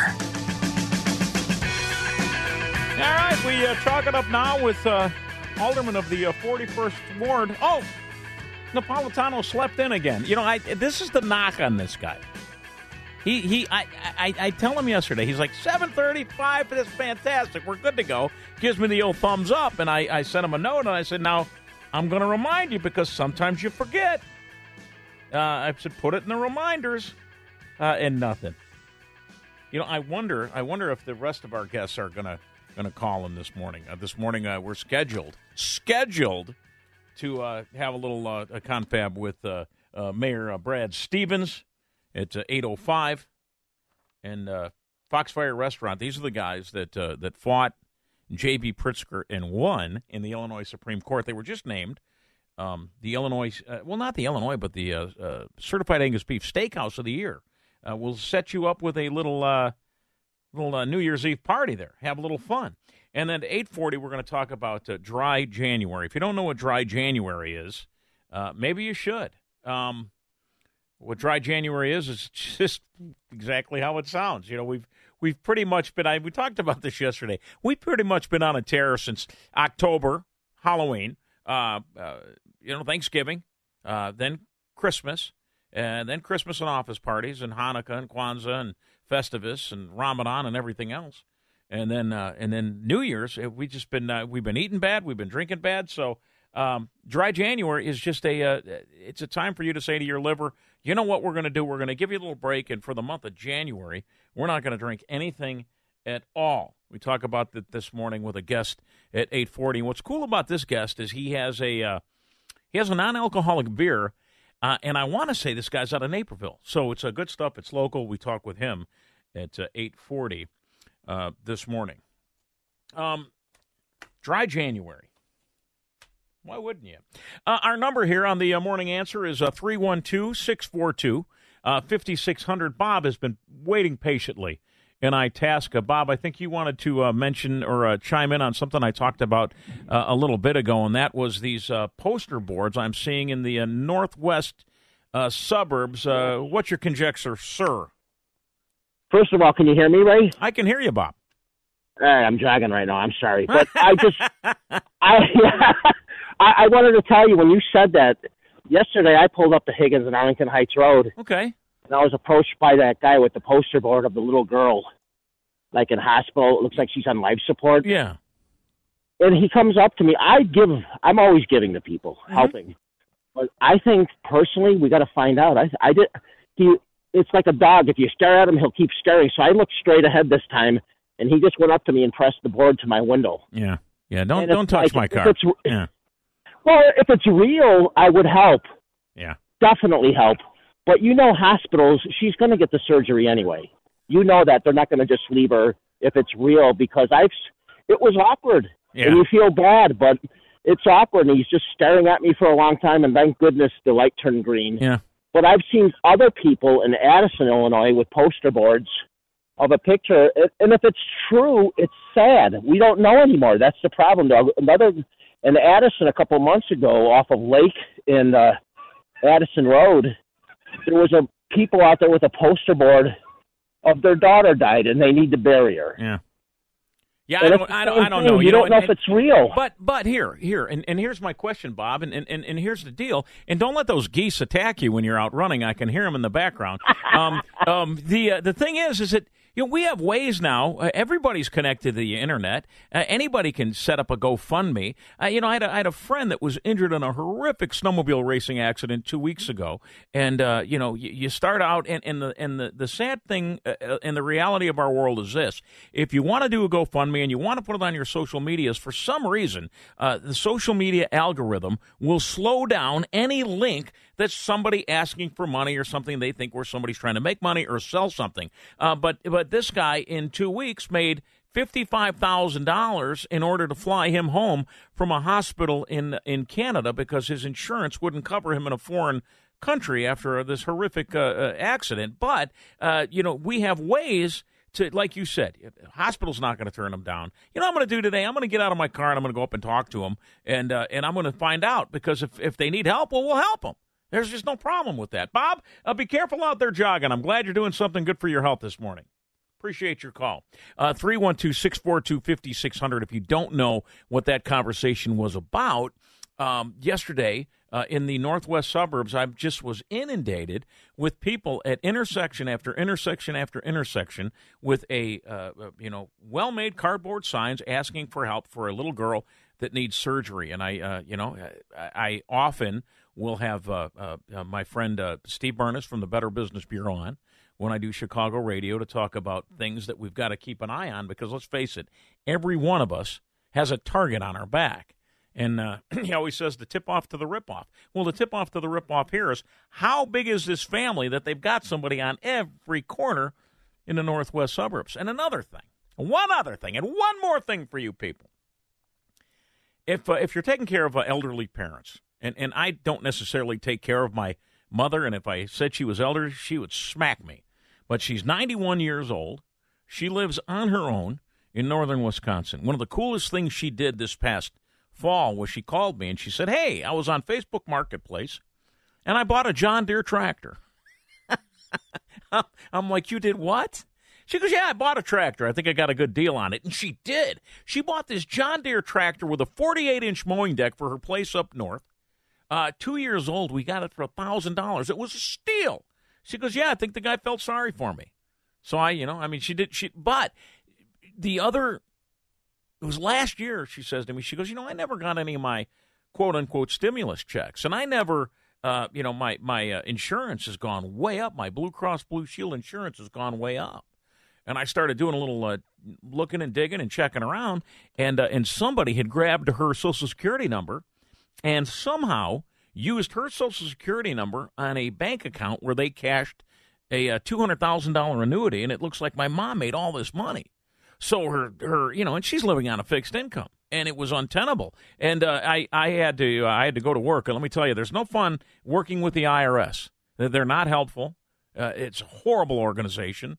And then I, uh, I had to go to the, uh, to the Social Security office and work with them. And let me tell you something: these government agencies, whoo. If you think uh, Chicago's run bad, go into one of those and try to figure that stuff out. But here, when the new year rolls around, make sure that you have all your T's crossed and all your I's dotted as far as your finances and your folks. Keep an eye on that. Make sure you put reminders on your credit card so you get pinged should somebody use it, or should you get pinged if somebody uses your debit card. It is important. Um, Brandon Johnson yesterday making the rounds on CNN, talking to his new friend Poppy Harlow. I think he's actually vying for a, a gig there. Uh, he says that uh, all of this stuff that's going on in Chicago, well, it's just not. It's my favorite line ever. Used to drive me nuts when my kids say it, and it drives me nuts when politicians say it. It's just not fair, and it's not the new buzzword is sustainable. It's not sustainable.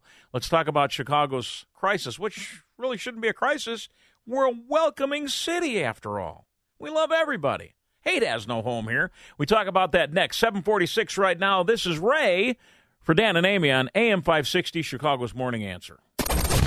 This is Chicago's Morning Answer. Your show keeps me alive during the week. There's nobody I'd rather listen to between 5 and 9 in the morning than you guys. On AM 560, The Answer.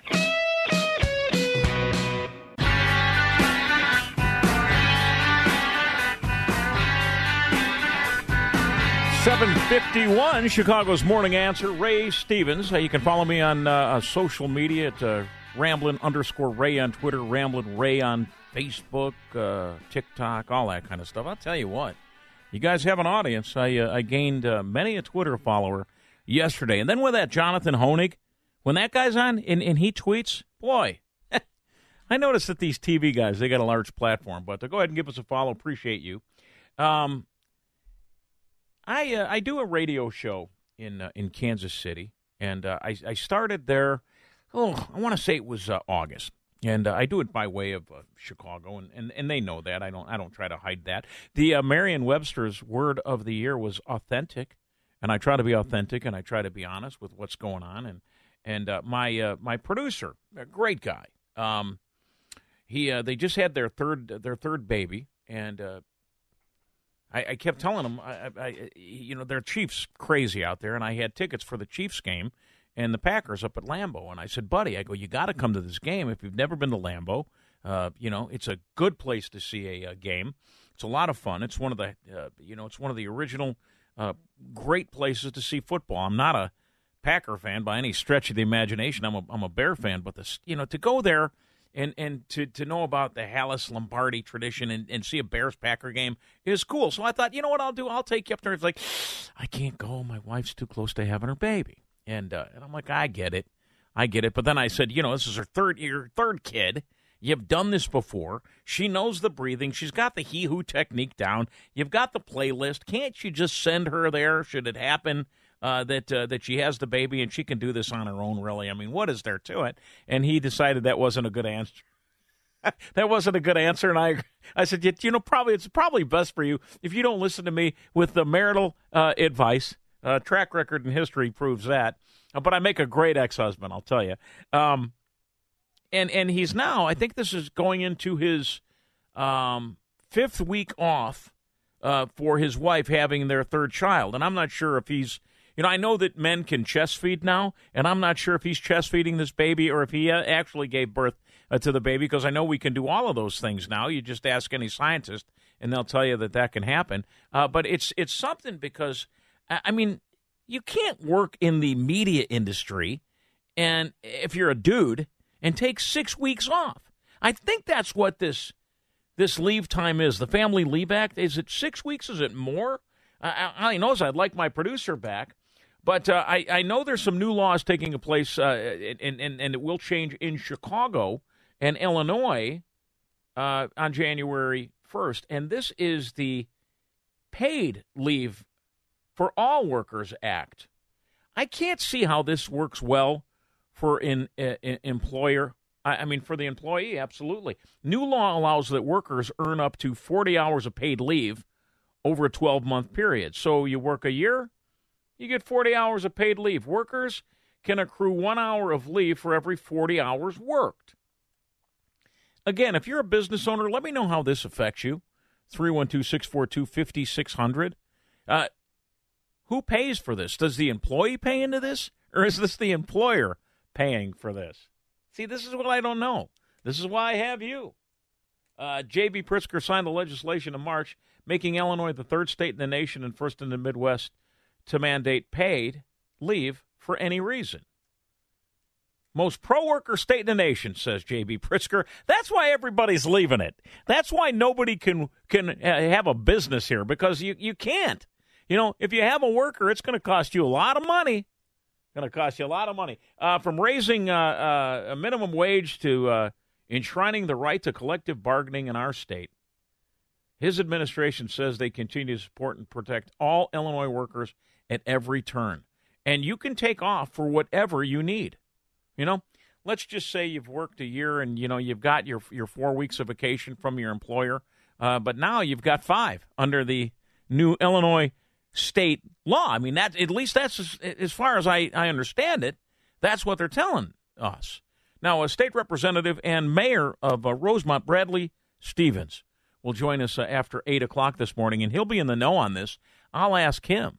I mean, there's a guy that uh, has a lot of employees there for the uh, for the village, the village of uh, Rosemont. I'm also going to ask him if there's any chance we can get uh, Taylor Swift in concert this year. I'm sure he's got a lot to do with that. But uh, man, that just seems to me when you when you talk about these minimum wage hikes and you talk about uh, paid leave for any reason, and and I mean really, you can't accrue. How many people get a job and you get hired, and you have, I mean, do you two weeks is basically what you get when you start a gig? Am I wrong in that? Now, radio can be a little bit different because if you come in and and, and you want to sign a deal with somebody, well, you can you can bargain with your employer and say, nah, you know what, I want four weeks off. But most people, you're going to get two weeks off for your first year of employment. If you get that, now with what I'm reading here, it, it basically says that well, you can take this uh, whenever you want. You can take this leave whenever you need. So uh, you know, take it and good luck to you. Um, we will uh, we will talk with uh, Mayor uh, Brad Stephens about that uh, coming up this morning, shortly after eight. You know, I was uh, I was watching some of the sport news yesterday, and and I I don't know why, but I'd always kind of been a, a Denver Bronco fan. Now I'm a, I'm a Chicago Bears are, would be my team.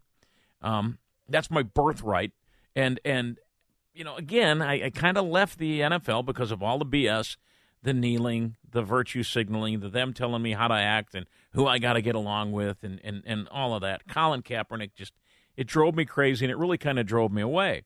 But uh, I was watching yesterday, uh, and I, I I like Sean Payton. He's a, he's a local guy. He uh, he played school played high school football at uh, Naperville. He was at Naperville Central when they were the Redskins before they turned into the Red Hawks. So he played for the Naperville Redskins, and one of his number one receivers was a guy named Dwayne Creviston.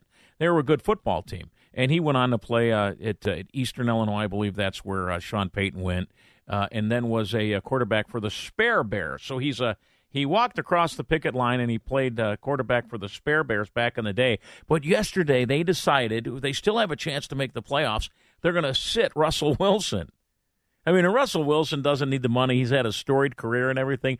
But man, it just goes to show you what a cutthroat BS organization Denver is and every other team in the NFL. This guy comes here, you know, he gives it his all. They still got a chance to win, but now they're going to start their backup quarterback because they really want to see how this backup quarterback's going to do. Um, when it comes to, uh, to, to to playing out the rest of the season, because uh, you know there's a chance that they may make the playoffs, and they want to sit uh, Russell Wilson down. It has nothing to do with X's and O's. It has nothing to do with wins and losses. What it has to do is with the amount of money Russell Wilson stands to make. Um, it, it looks like if, if uh, you know they, they they've got so much money owed to this guy in the last two games that if they sit him down, there's at least a good chance they won't have to pay him an additional thirty-five million dollars. It just what have you done for me lately? Gosh, I'll tell you what. There is a reason why you watch high school football and Friday Night Lights in Chicago. It's pretty good. I still think there should be a, a Catholic League championship and a uh, a state league championship that uh, where schools can't recruit and do all of that. That drives me nuts. But uh, man, I saw that story about Russell Wilson, and wow. This is the morning show. More Chicago radio listeners are choosing. This is Chicago's morning answer on AM 560. The Answer. This is Chicago's Morning Answer with Dan Proft and Amy Jacobson on AM 560. The Answer. Ah, it's your Foster fill in. Ramondo Sanchez on AM 560. The Answer. God that I uh, like to have on no matter uh, where I uh, fall on the uh, radio dial is. Uh, I, I, don't know if he's a state representative, a, a mayor uh, if he's running for governor, but I always uh, enjoy his visits. With that said, uh, Bradley Stephens is uh, here uh, this morning. Good morning, uh, Mr. Mayor. Good morning, Ramblin. How are you, my friend? I'm doing well. How you been? Merry Christmas and Happy Holidays. Yeah, everything's going well. You know, it's it's that week that gets shot to heck and nothing happens, but we're trying to make some things happen here as we always do. Well, I know I, I, that's exactly why I have you on because everybody else, all the good guests, are uh, you know they're busy. So I'm like, I'll call the mayor; he'll join me. yeah, you got it. I'm here for you. I notice. I want to talk to you. You know, and and, and I will give you a chance to uh, extol the virtues of of uh, your wonderful village. Uh, and and everything else, but first I want to talk to you about this uh, migrant caravan that's uh, on its way from Elburn over to Elmhurst, then up Mannheim, and it ends up in uh, in Rosemont. What can you tell me about that? Yeah, well, it may end up in Rosemont, and it'll quickly turn around and, and, and be turned away. We've uh, we've taken a few measures where uh, you know everybody's talking about impounding buses and, and all that stuff all around the state now, and and ironically, that was our ordinance that we've shared with everybody. Um, you know, this is a humanitarian issue that dropping people on a sidewalk in a in a situation where they have no place to stay that's, that's nowhere near humane and from where I come from. So uh, we we passed an ordinance that where we can impound the bus, arrest the driver, um, and find these folks. We've we've shared all that information with the 24 bus companies that we know of that have been contracted by the state of Texas that have just been sending these people north and you know it, it's it's a shame there's no plan and it starts from the top it starts from the federal government and there needs to be a plan and and you know while I applaud Mayor Johnson for saying you know we need some help but again they're they're they're at, they're inviting everybody to the party but they don't have the plan for refreshments Yeah. basically I, I don't. I So don't. I don't applaud. I don't applaud Mayor uh, Johnson uh, for anything. And and and really, uh, you you you look at it from top to bottom. This is a uh, Biden administration issue. If you don't want people to come, close the damn border. But I agree with you that you can't let people in here and then give them nowhere to go. And you hear about these horrible stories about little kids dying while uh, they're supposed to be, uh, you know, being taken care of as uh, you know, the migration pro- immigration process works. Well, it doesn't work, and and and I don't know what the end result here is, but that's been my conjecture all along: is you can't let people in here if you don't know what you're going to do with them, and then you end up with with guys like you that find the situation untenable for your your residents, cities. Uh, I get, I mean, I get why you have to have a, a time and schedule to drop them off, but good luck with that. Yeah, and and you know, a little known fact, yeah, my my wife is a legal immigrant. Her her and her family came to the United States from Macedonia the right way. They went through the process and they they're here as legal citizens now.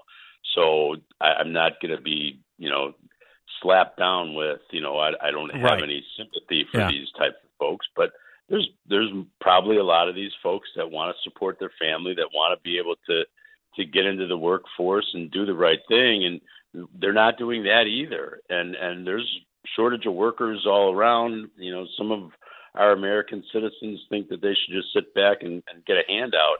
That, that's not that's not the American way. The way I was raised, and, and I think that you got to provide the opportunity for them to be able to support themselves and and and live on their own. And there are people that, that have come and they've they've been in the uh, in the queue, as we like to say. They've uh, uh, respected the process. Let's face it, the the process is flawed. It's broken. It takes a long time for somebody to become a citizen of the United States, but you can't just jump the line. But but before we talk about that anymore, be- before you you joined us, I was talking about this uh, uh, uh, paid leave act for workers in the state of Illinois. Can you explain to me what that is? I mean, how does that how does that help employers? I know it helps employees, but that seems to me like it's just another thing that makes it tough on a guy that's trying to run a small business. Well, in in the last session, they the uh, Democrats passed uh, two initiatives. One is paid sick leave, and then another is the Paid Leave Act. That for no reason, you know, they can an employee can take a day off, and you have to earn it after 90 days of of being employed, and and there's no clarification whether it's 90 days of work or 90 days on the calendar. Okay. That, that that's sort of still a gray area um, that for every 40 hours that you work, you earn an hour paid time off, and it's it's really not going to help. Um, it, it's not going to help get people jobs. Um, it's really it, it's it's sort of foolish. They exempted park districts and school districts, but they didn't exempt municipalities. You know, here for me and and as you little like to call it, the Hamlet. Um, we've got all those auxiliary police that they're going to start racking up these this time, and you know if it's a rainy day and and we've got you know a big show at the arena, these folks can just call in and and it says a reasonable amount of time, and nobody's defined what that is, and say, hey, listen, I'm not showing up today, and then we've got a problem on our hands. So from the government side, it's not a good thing. And all all of the local governments that surround me here have been asking for the exemption and for a delay in the implementation, but it's coming January one, and fortunately, they don't get to take any time off for 90 days. So hopefully, we can get down there and and put a trailer bill through that that makes some sense. Um, but I serve on the on the labor committee in the House, and and we brought all these questions up, and it was like, no, we don't think that's going to be the case. And I can't even I can't even imagine what it's like to sit there and try to talk common sense into the folks that make up uh, most of the laws and rules in the state of Illinois. And, and I should also uh, remind people that not only are you uh, mayor of uh, Rosemont, but you're also a state representative from the 20th district, uh, uh, Bradley Stephens. And and when I when I talk about the hamlet of Rosemont, um, it, it really is a model for what can happen when you when you have a little bit to work with and and you put every inch of that municipality uh, to work. Do you still return more? What is it? More tax dollars uh, how does that work? You return a bunch of tax dollars. Is it the biggest tax dollars outside of the city of Chicago? Yeah, w- w- per capita, I, I believe we're probably the largest in the state of Illinois. Um, that of dollars that go down um, to Springfield, to Cook County, um, and and we're we're fine with that. You know, this year the fashion outlets of Chicago um, is going to surpass over four hundred million dollars in, mm. in retail sales. Um, so we we we think we got it dialed in, and and we make sure that that folks are are safe and comfortable, and um, you know that's that's what we do, and, and we're happy to do it. Um, nobody wanted this land, you know, back in the 1950s, and the old man saw a little shining star there, and uh, and I think that laid a great foundation, and we've been able to to make it uh, a little bit better as we go along. But, but before I let you go, I have to ask you. Um, you know, your your deputy mayor uh, there in town is a guy named Pat Nagel. Uh, any chance that Pat Nagel brings Taylor Swift to the Allstate Arena this year? uh, you know, I don't know. I'm going to leave that up to okay. the deputy. Um, he's uh, he's doing a great job over there as he always does. And uh, you know, the the problem is that all of us are getting older, Ray, and and uh, you know the the the replacement pool is thin. you know, I, there you go. I'm here for you. I you know I'm always asking you for a gig. Oh, man, you want to drive a snowplow? All I want to do is drive a no.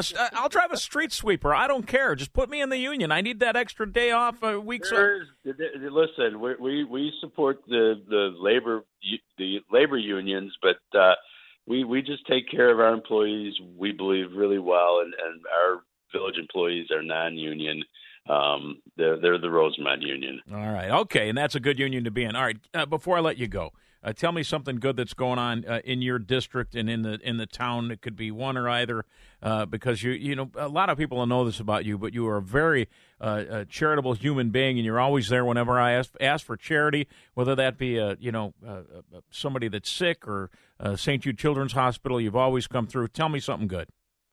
Well, uh, this last year we did this thing, you know, sort of like the cows on parade they had in the city several years ago. We did nutcrackers um, on parade. We we sponsored these things.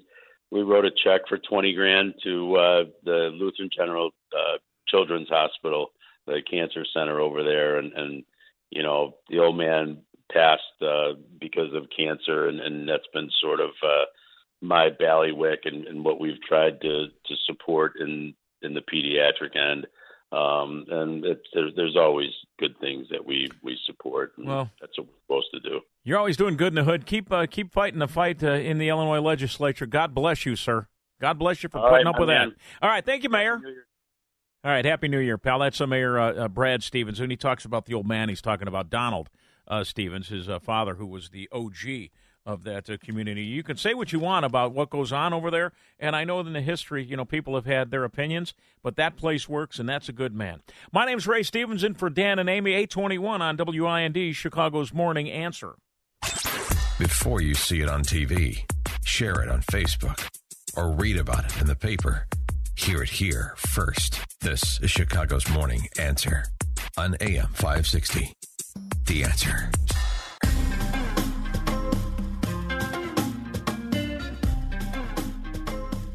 Dan and Amy.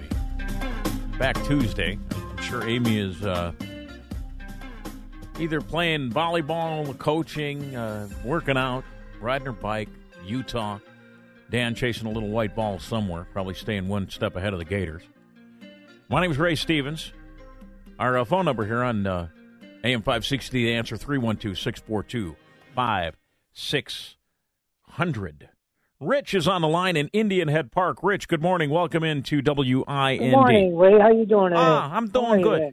How you doing? Good. I'm doing good. What can I do what for I you? wanted to do is, uh, what I want to do is uh, to wish you, all your family, everyone at 560, and all the listeners and their families a healthy and happy, uh, happy New Year, and uh, stay safe this weekend. Well, you as well, and I appreciate that. Rich, Rich from uh, Indian Head Park. You see, that's nice. You're not calling to tell us that uh, we're doing something wrong or talk politics. You just called to say Happy New Year. Appreciate you, Rich. Um, if you don't know who Charles Lipson is, you ought to. Um, he uh, writes for a, a lot of publications. Uh, one, Real Clear Politics. The other, uh, he writes for uh, The Spectator. Charles Lipson is his name. And I was just uh, reading an article that Quinn gave me and uh, just talking about the uh, commentary on the policies uh, of uh, Mayor Johnson. You, you know, you forget in seven months what this guy has has accomplished.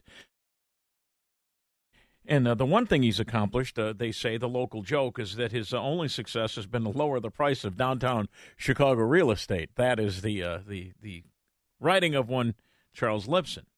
Start city owned and operated grocery stores in underserved areas. Now, y- you know why the grocery stores have left, right? Remember when uh, and and I hate this for Englewood because I, I get it. I, I you know uh, my friend Ray Lopez uh, has a portion of Englewood under his control.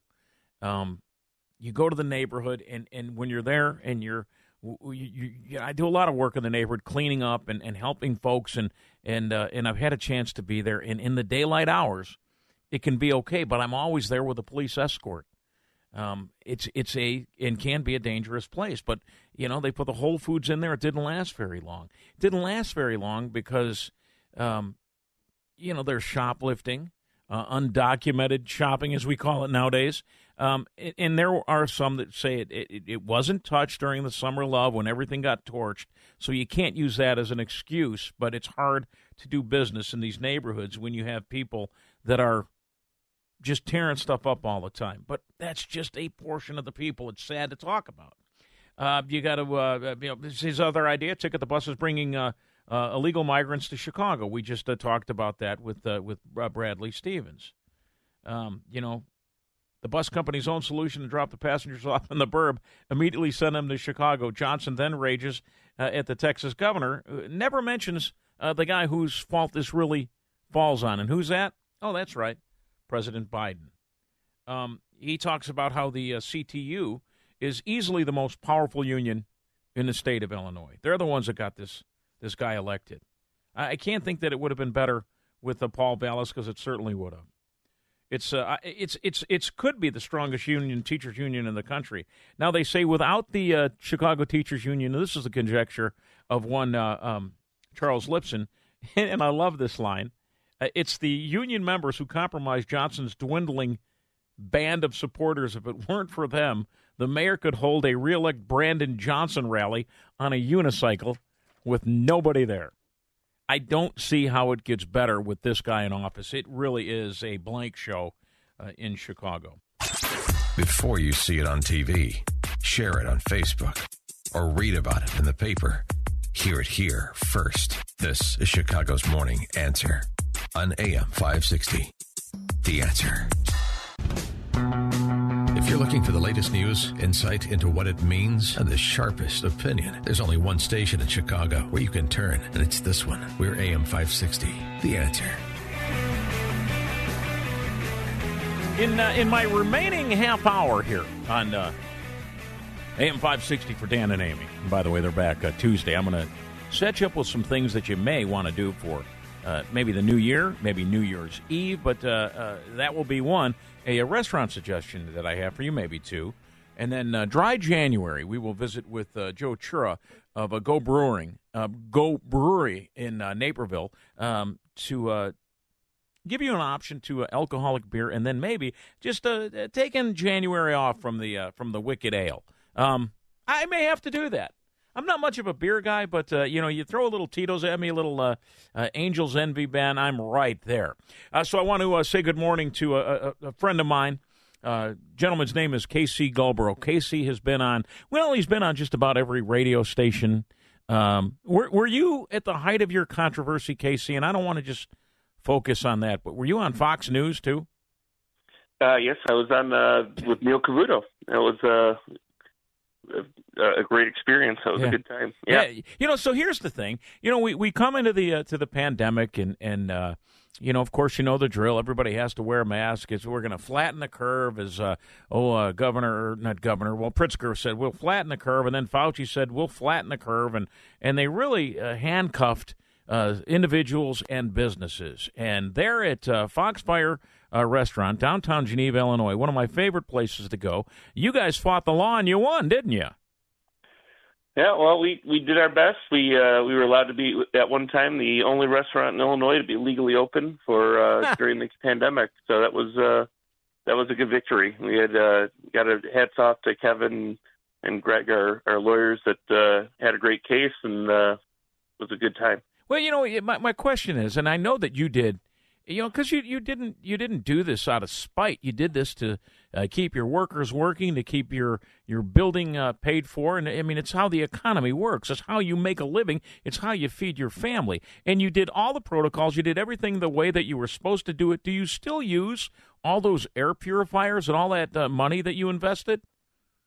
Yeah, we still have those air purifiers up. Uh, they they run every day. Uh, I I believe they do work. They do help out. They're uh, medical grade uh, air purifiers that uh, that really keep that air pure. And we we do still practice washing our hands and and everything else that we have to do to be in the food business. So.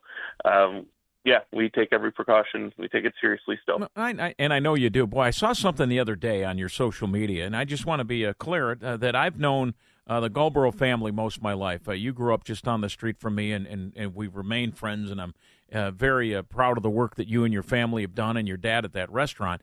But I noticed one of your workers had, uh, and I. I am the guy that I, I do not believe in electric bikes. I think bikes are something you have to pedal. It just goes to show you how lazy we are as Americans. But your guys use it to, uh, one of your guys uses an electric bike to get to work, so I'm going to give him a pass.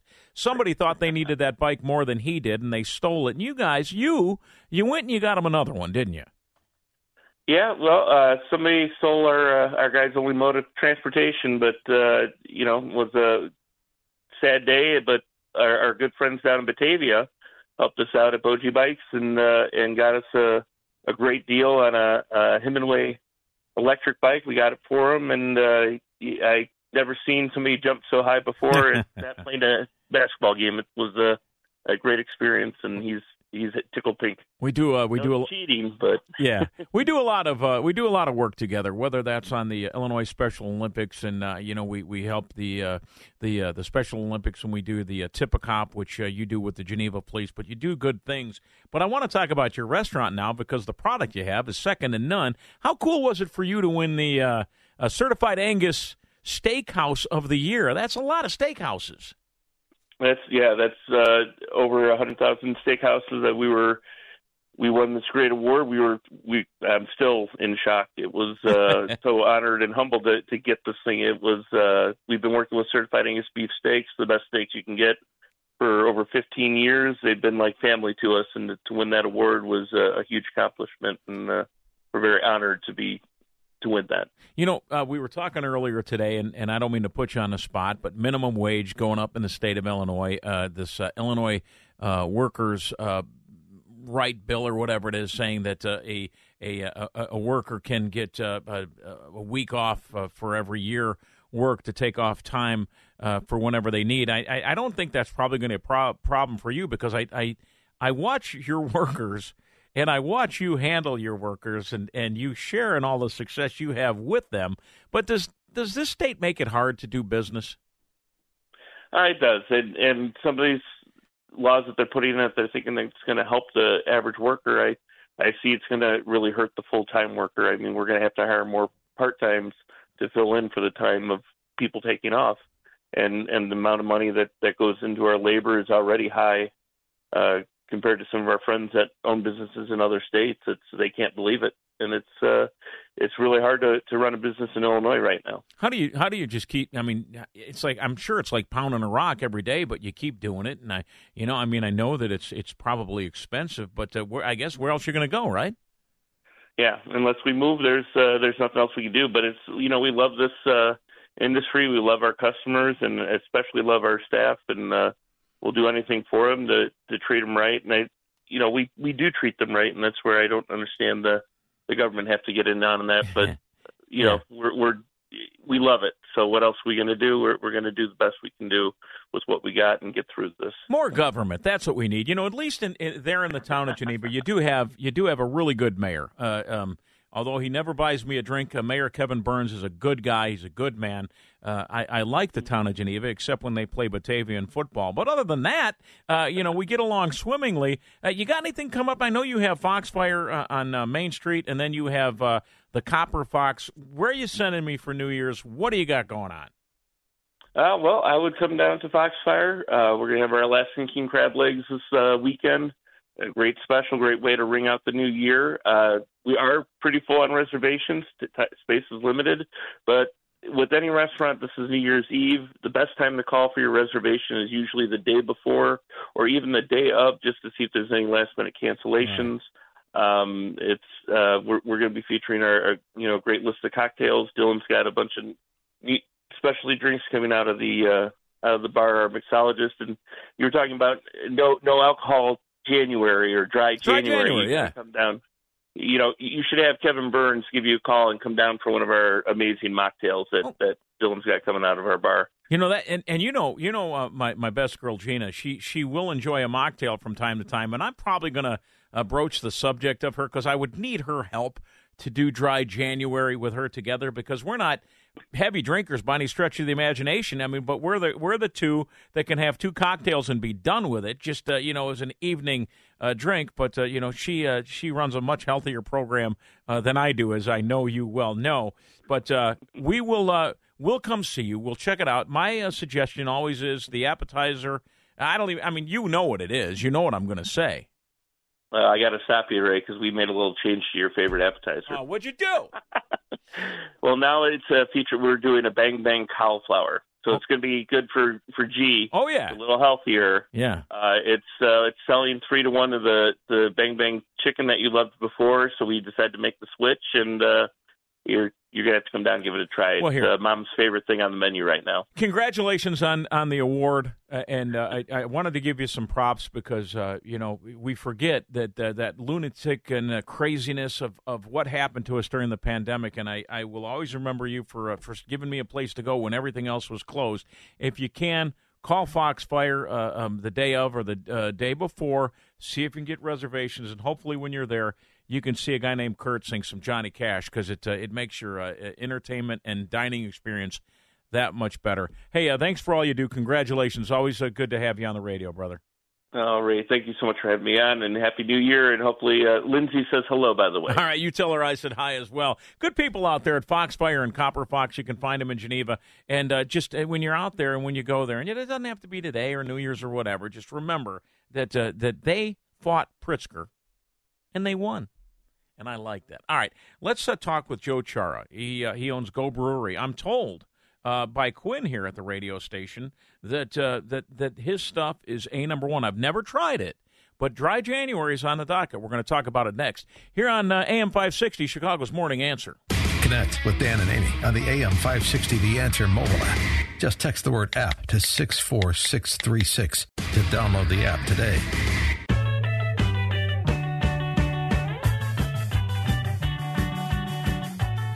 AM 560, Chicago's Morning Answer. It's Ray, in for Dan and Amy. Uh, Joe Chura is a uh, is a guy who I, I spoke to him on another radio show I did last week, and I thought I've got to have him on in Chicago because he is a Chicagoland guy. Uh, stop by the Go Brewing Tap Room in Naperville. It's at 1665 Quincy to purchase Go Brewery non-alcoholic beer. Joe, welcome uh, to WIND, sir.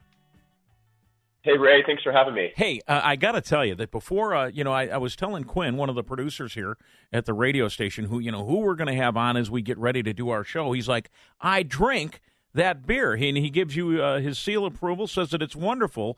He is a, a nine year. Uh, guy that's on the program, and he he's very thankful for your uh, your product, and I like it when you get a uh, you know you get a nice testimonial there without to, you know without even asking for it.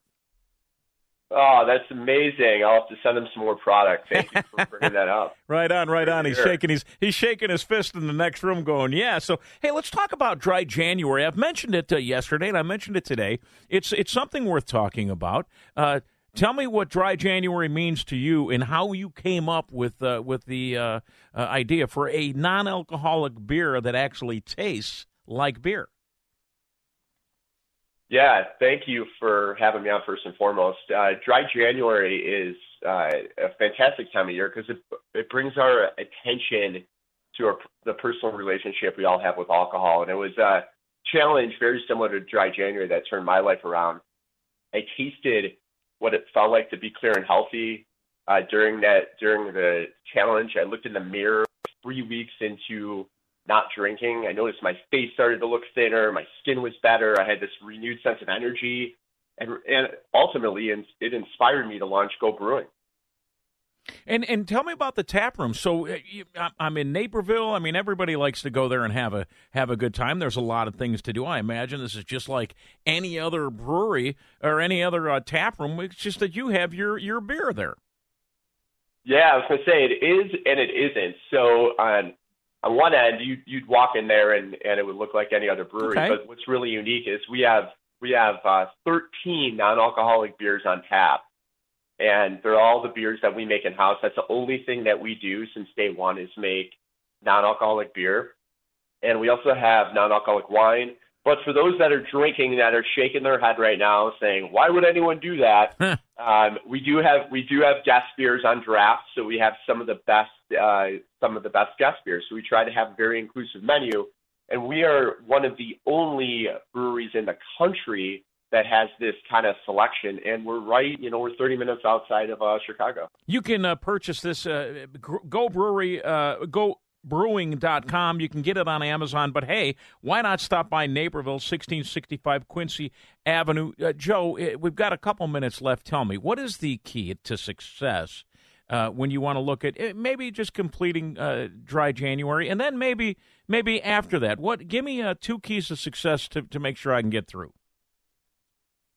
Yeah, I think one is you just have to realize it's going to be hard. If if you're not if you're you have not abstained from alcohol for a period of time, this is going to be different. So you've got to get in that frame of mind. So that's one. Your mind's going to play games with you as well.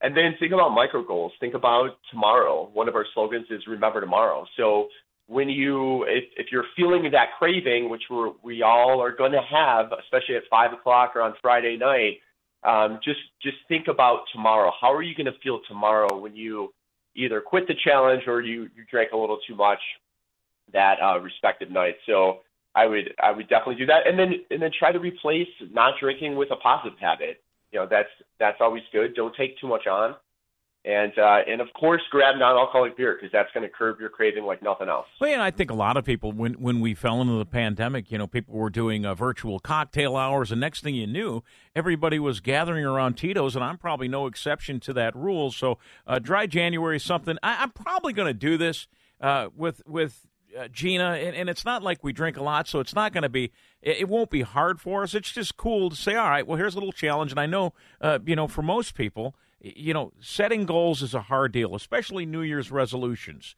It's hard. And if you do have a drinking problem, you know, seek out some help. Get on the program. I, I, I told you this last time we, we visited Joe. My dad, I think, was 42 years a recovering alcoholic. Very proud of him for being yeah. able to do that. And, and, and you can do it you can. You just need uh, you need people to uh, to back you up, and then you need people that are innovators like uh, like you, Joe, because you give people that don't want to drink a, a, chance to be able to go out and socialize um, like they normally would with non-alcoholic brews. It's such a cool idea. Yeah, listen, if I could do it, anyone listening to this can. I was a naysayer. I was like, what's the point of NA beer? Until I had one, and it curbed my craving immediately because it's one of those NA beverages that tastes so much like the real thing, your brain doesn't know the difference. And I'm telling you, three, four weeks in, weight's going to start to melt off. You have anxiety like I did, that'll start to go away, and you'll be more mentally clear. And what I compare this to is thinking of, about you all of a sudden will acquire what feels like superpowers. Mm-hmm. I know that sounds crazy, but many of us don't know what it feels like not to be under the cloud of alcohol. And I'm telling you, this is just a great reset to start the year. So give it a try. Well, like you said, if you can do it, anybody can. And I think I think one, it's a it's a cool idea. And and I know for you to have this in Naperville is probably a really cool deal because it is a great town of of restaurants and bars and, and go have some fun. Again, the location 1665 Quincy Avenue. It's Go Brewing dot com. You can get it on Amazon. You can get it there at their website, or you can get it at Benny's. I want to wish you a, a, happy New Year, Joe. I know you'll have no problem in dry January. I'm going to check in with you and let you know how it went for me. Fantastic. Thanks, Ray. Hey, be be well, brother. I appreciate you, and uh, I know that uh, I know that Quinn appreciates you as well. Thanks a lot. Before you see it on TV, share it on Facebook, or read about it in the paper. Hear it here first. This is Chicago's Morning Answer on AM 560. The Answer. Thanks for listening to Chicago's Morning Answer podcast sponsored by Signature Bank. Signature Bank takes pride in helping customers grow their business and provide unmatched banking expertise, custom financial solutions, and the industry's best technology. So whether you're a business looking for a deposit relationship or needs a ready source of financing, Signature Bank is the right bank for you. Call today at 773 467 5600 to hear how Signature Bank can help your business grow and thrive. Member FDIC, Equal Housing Lender.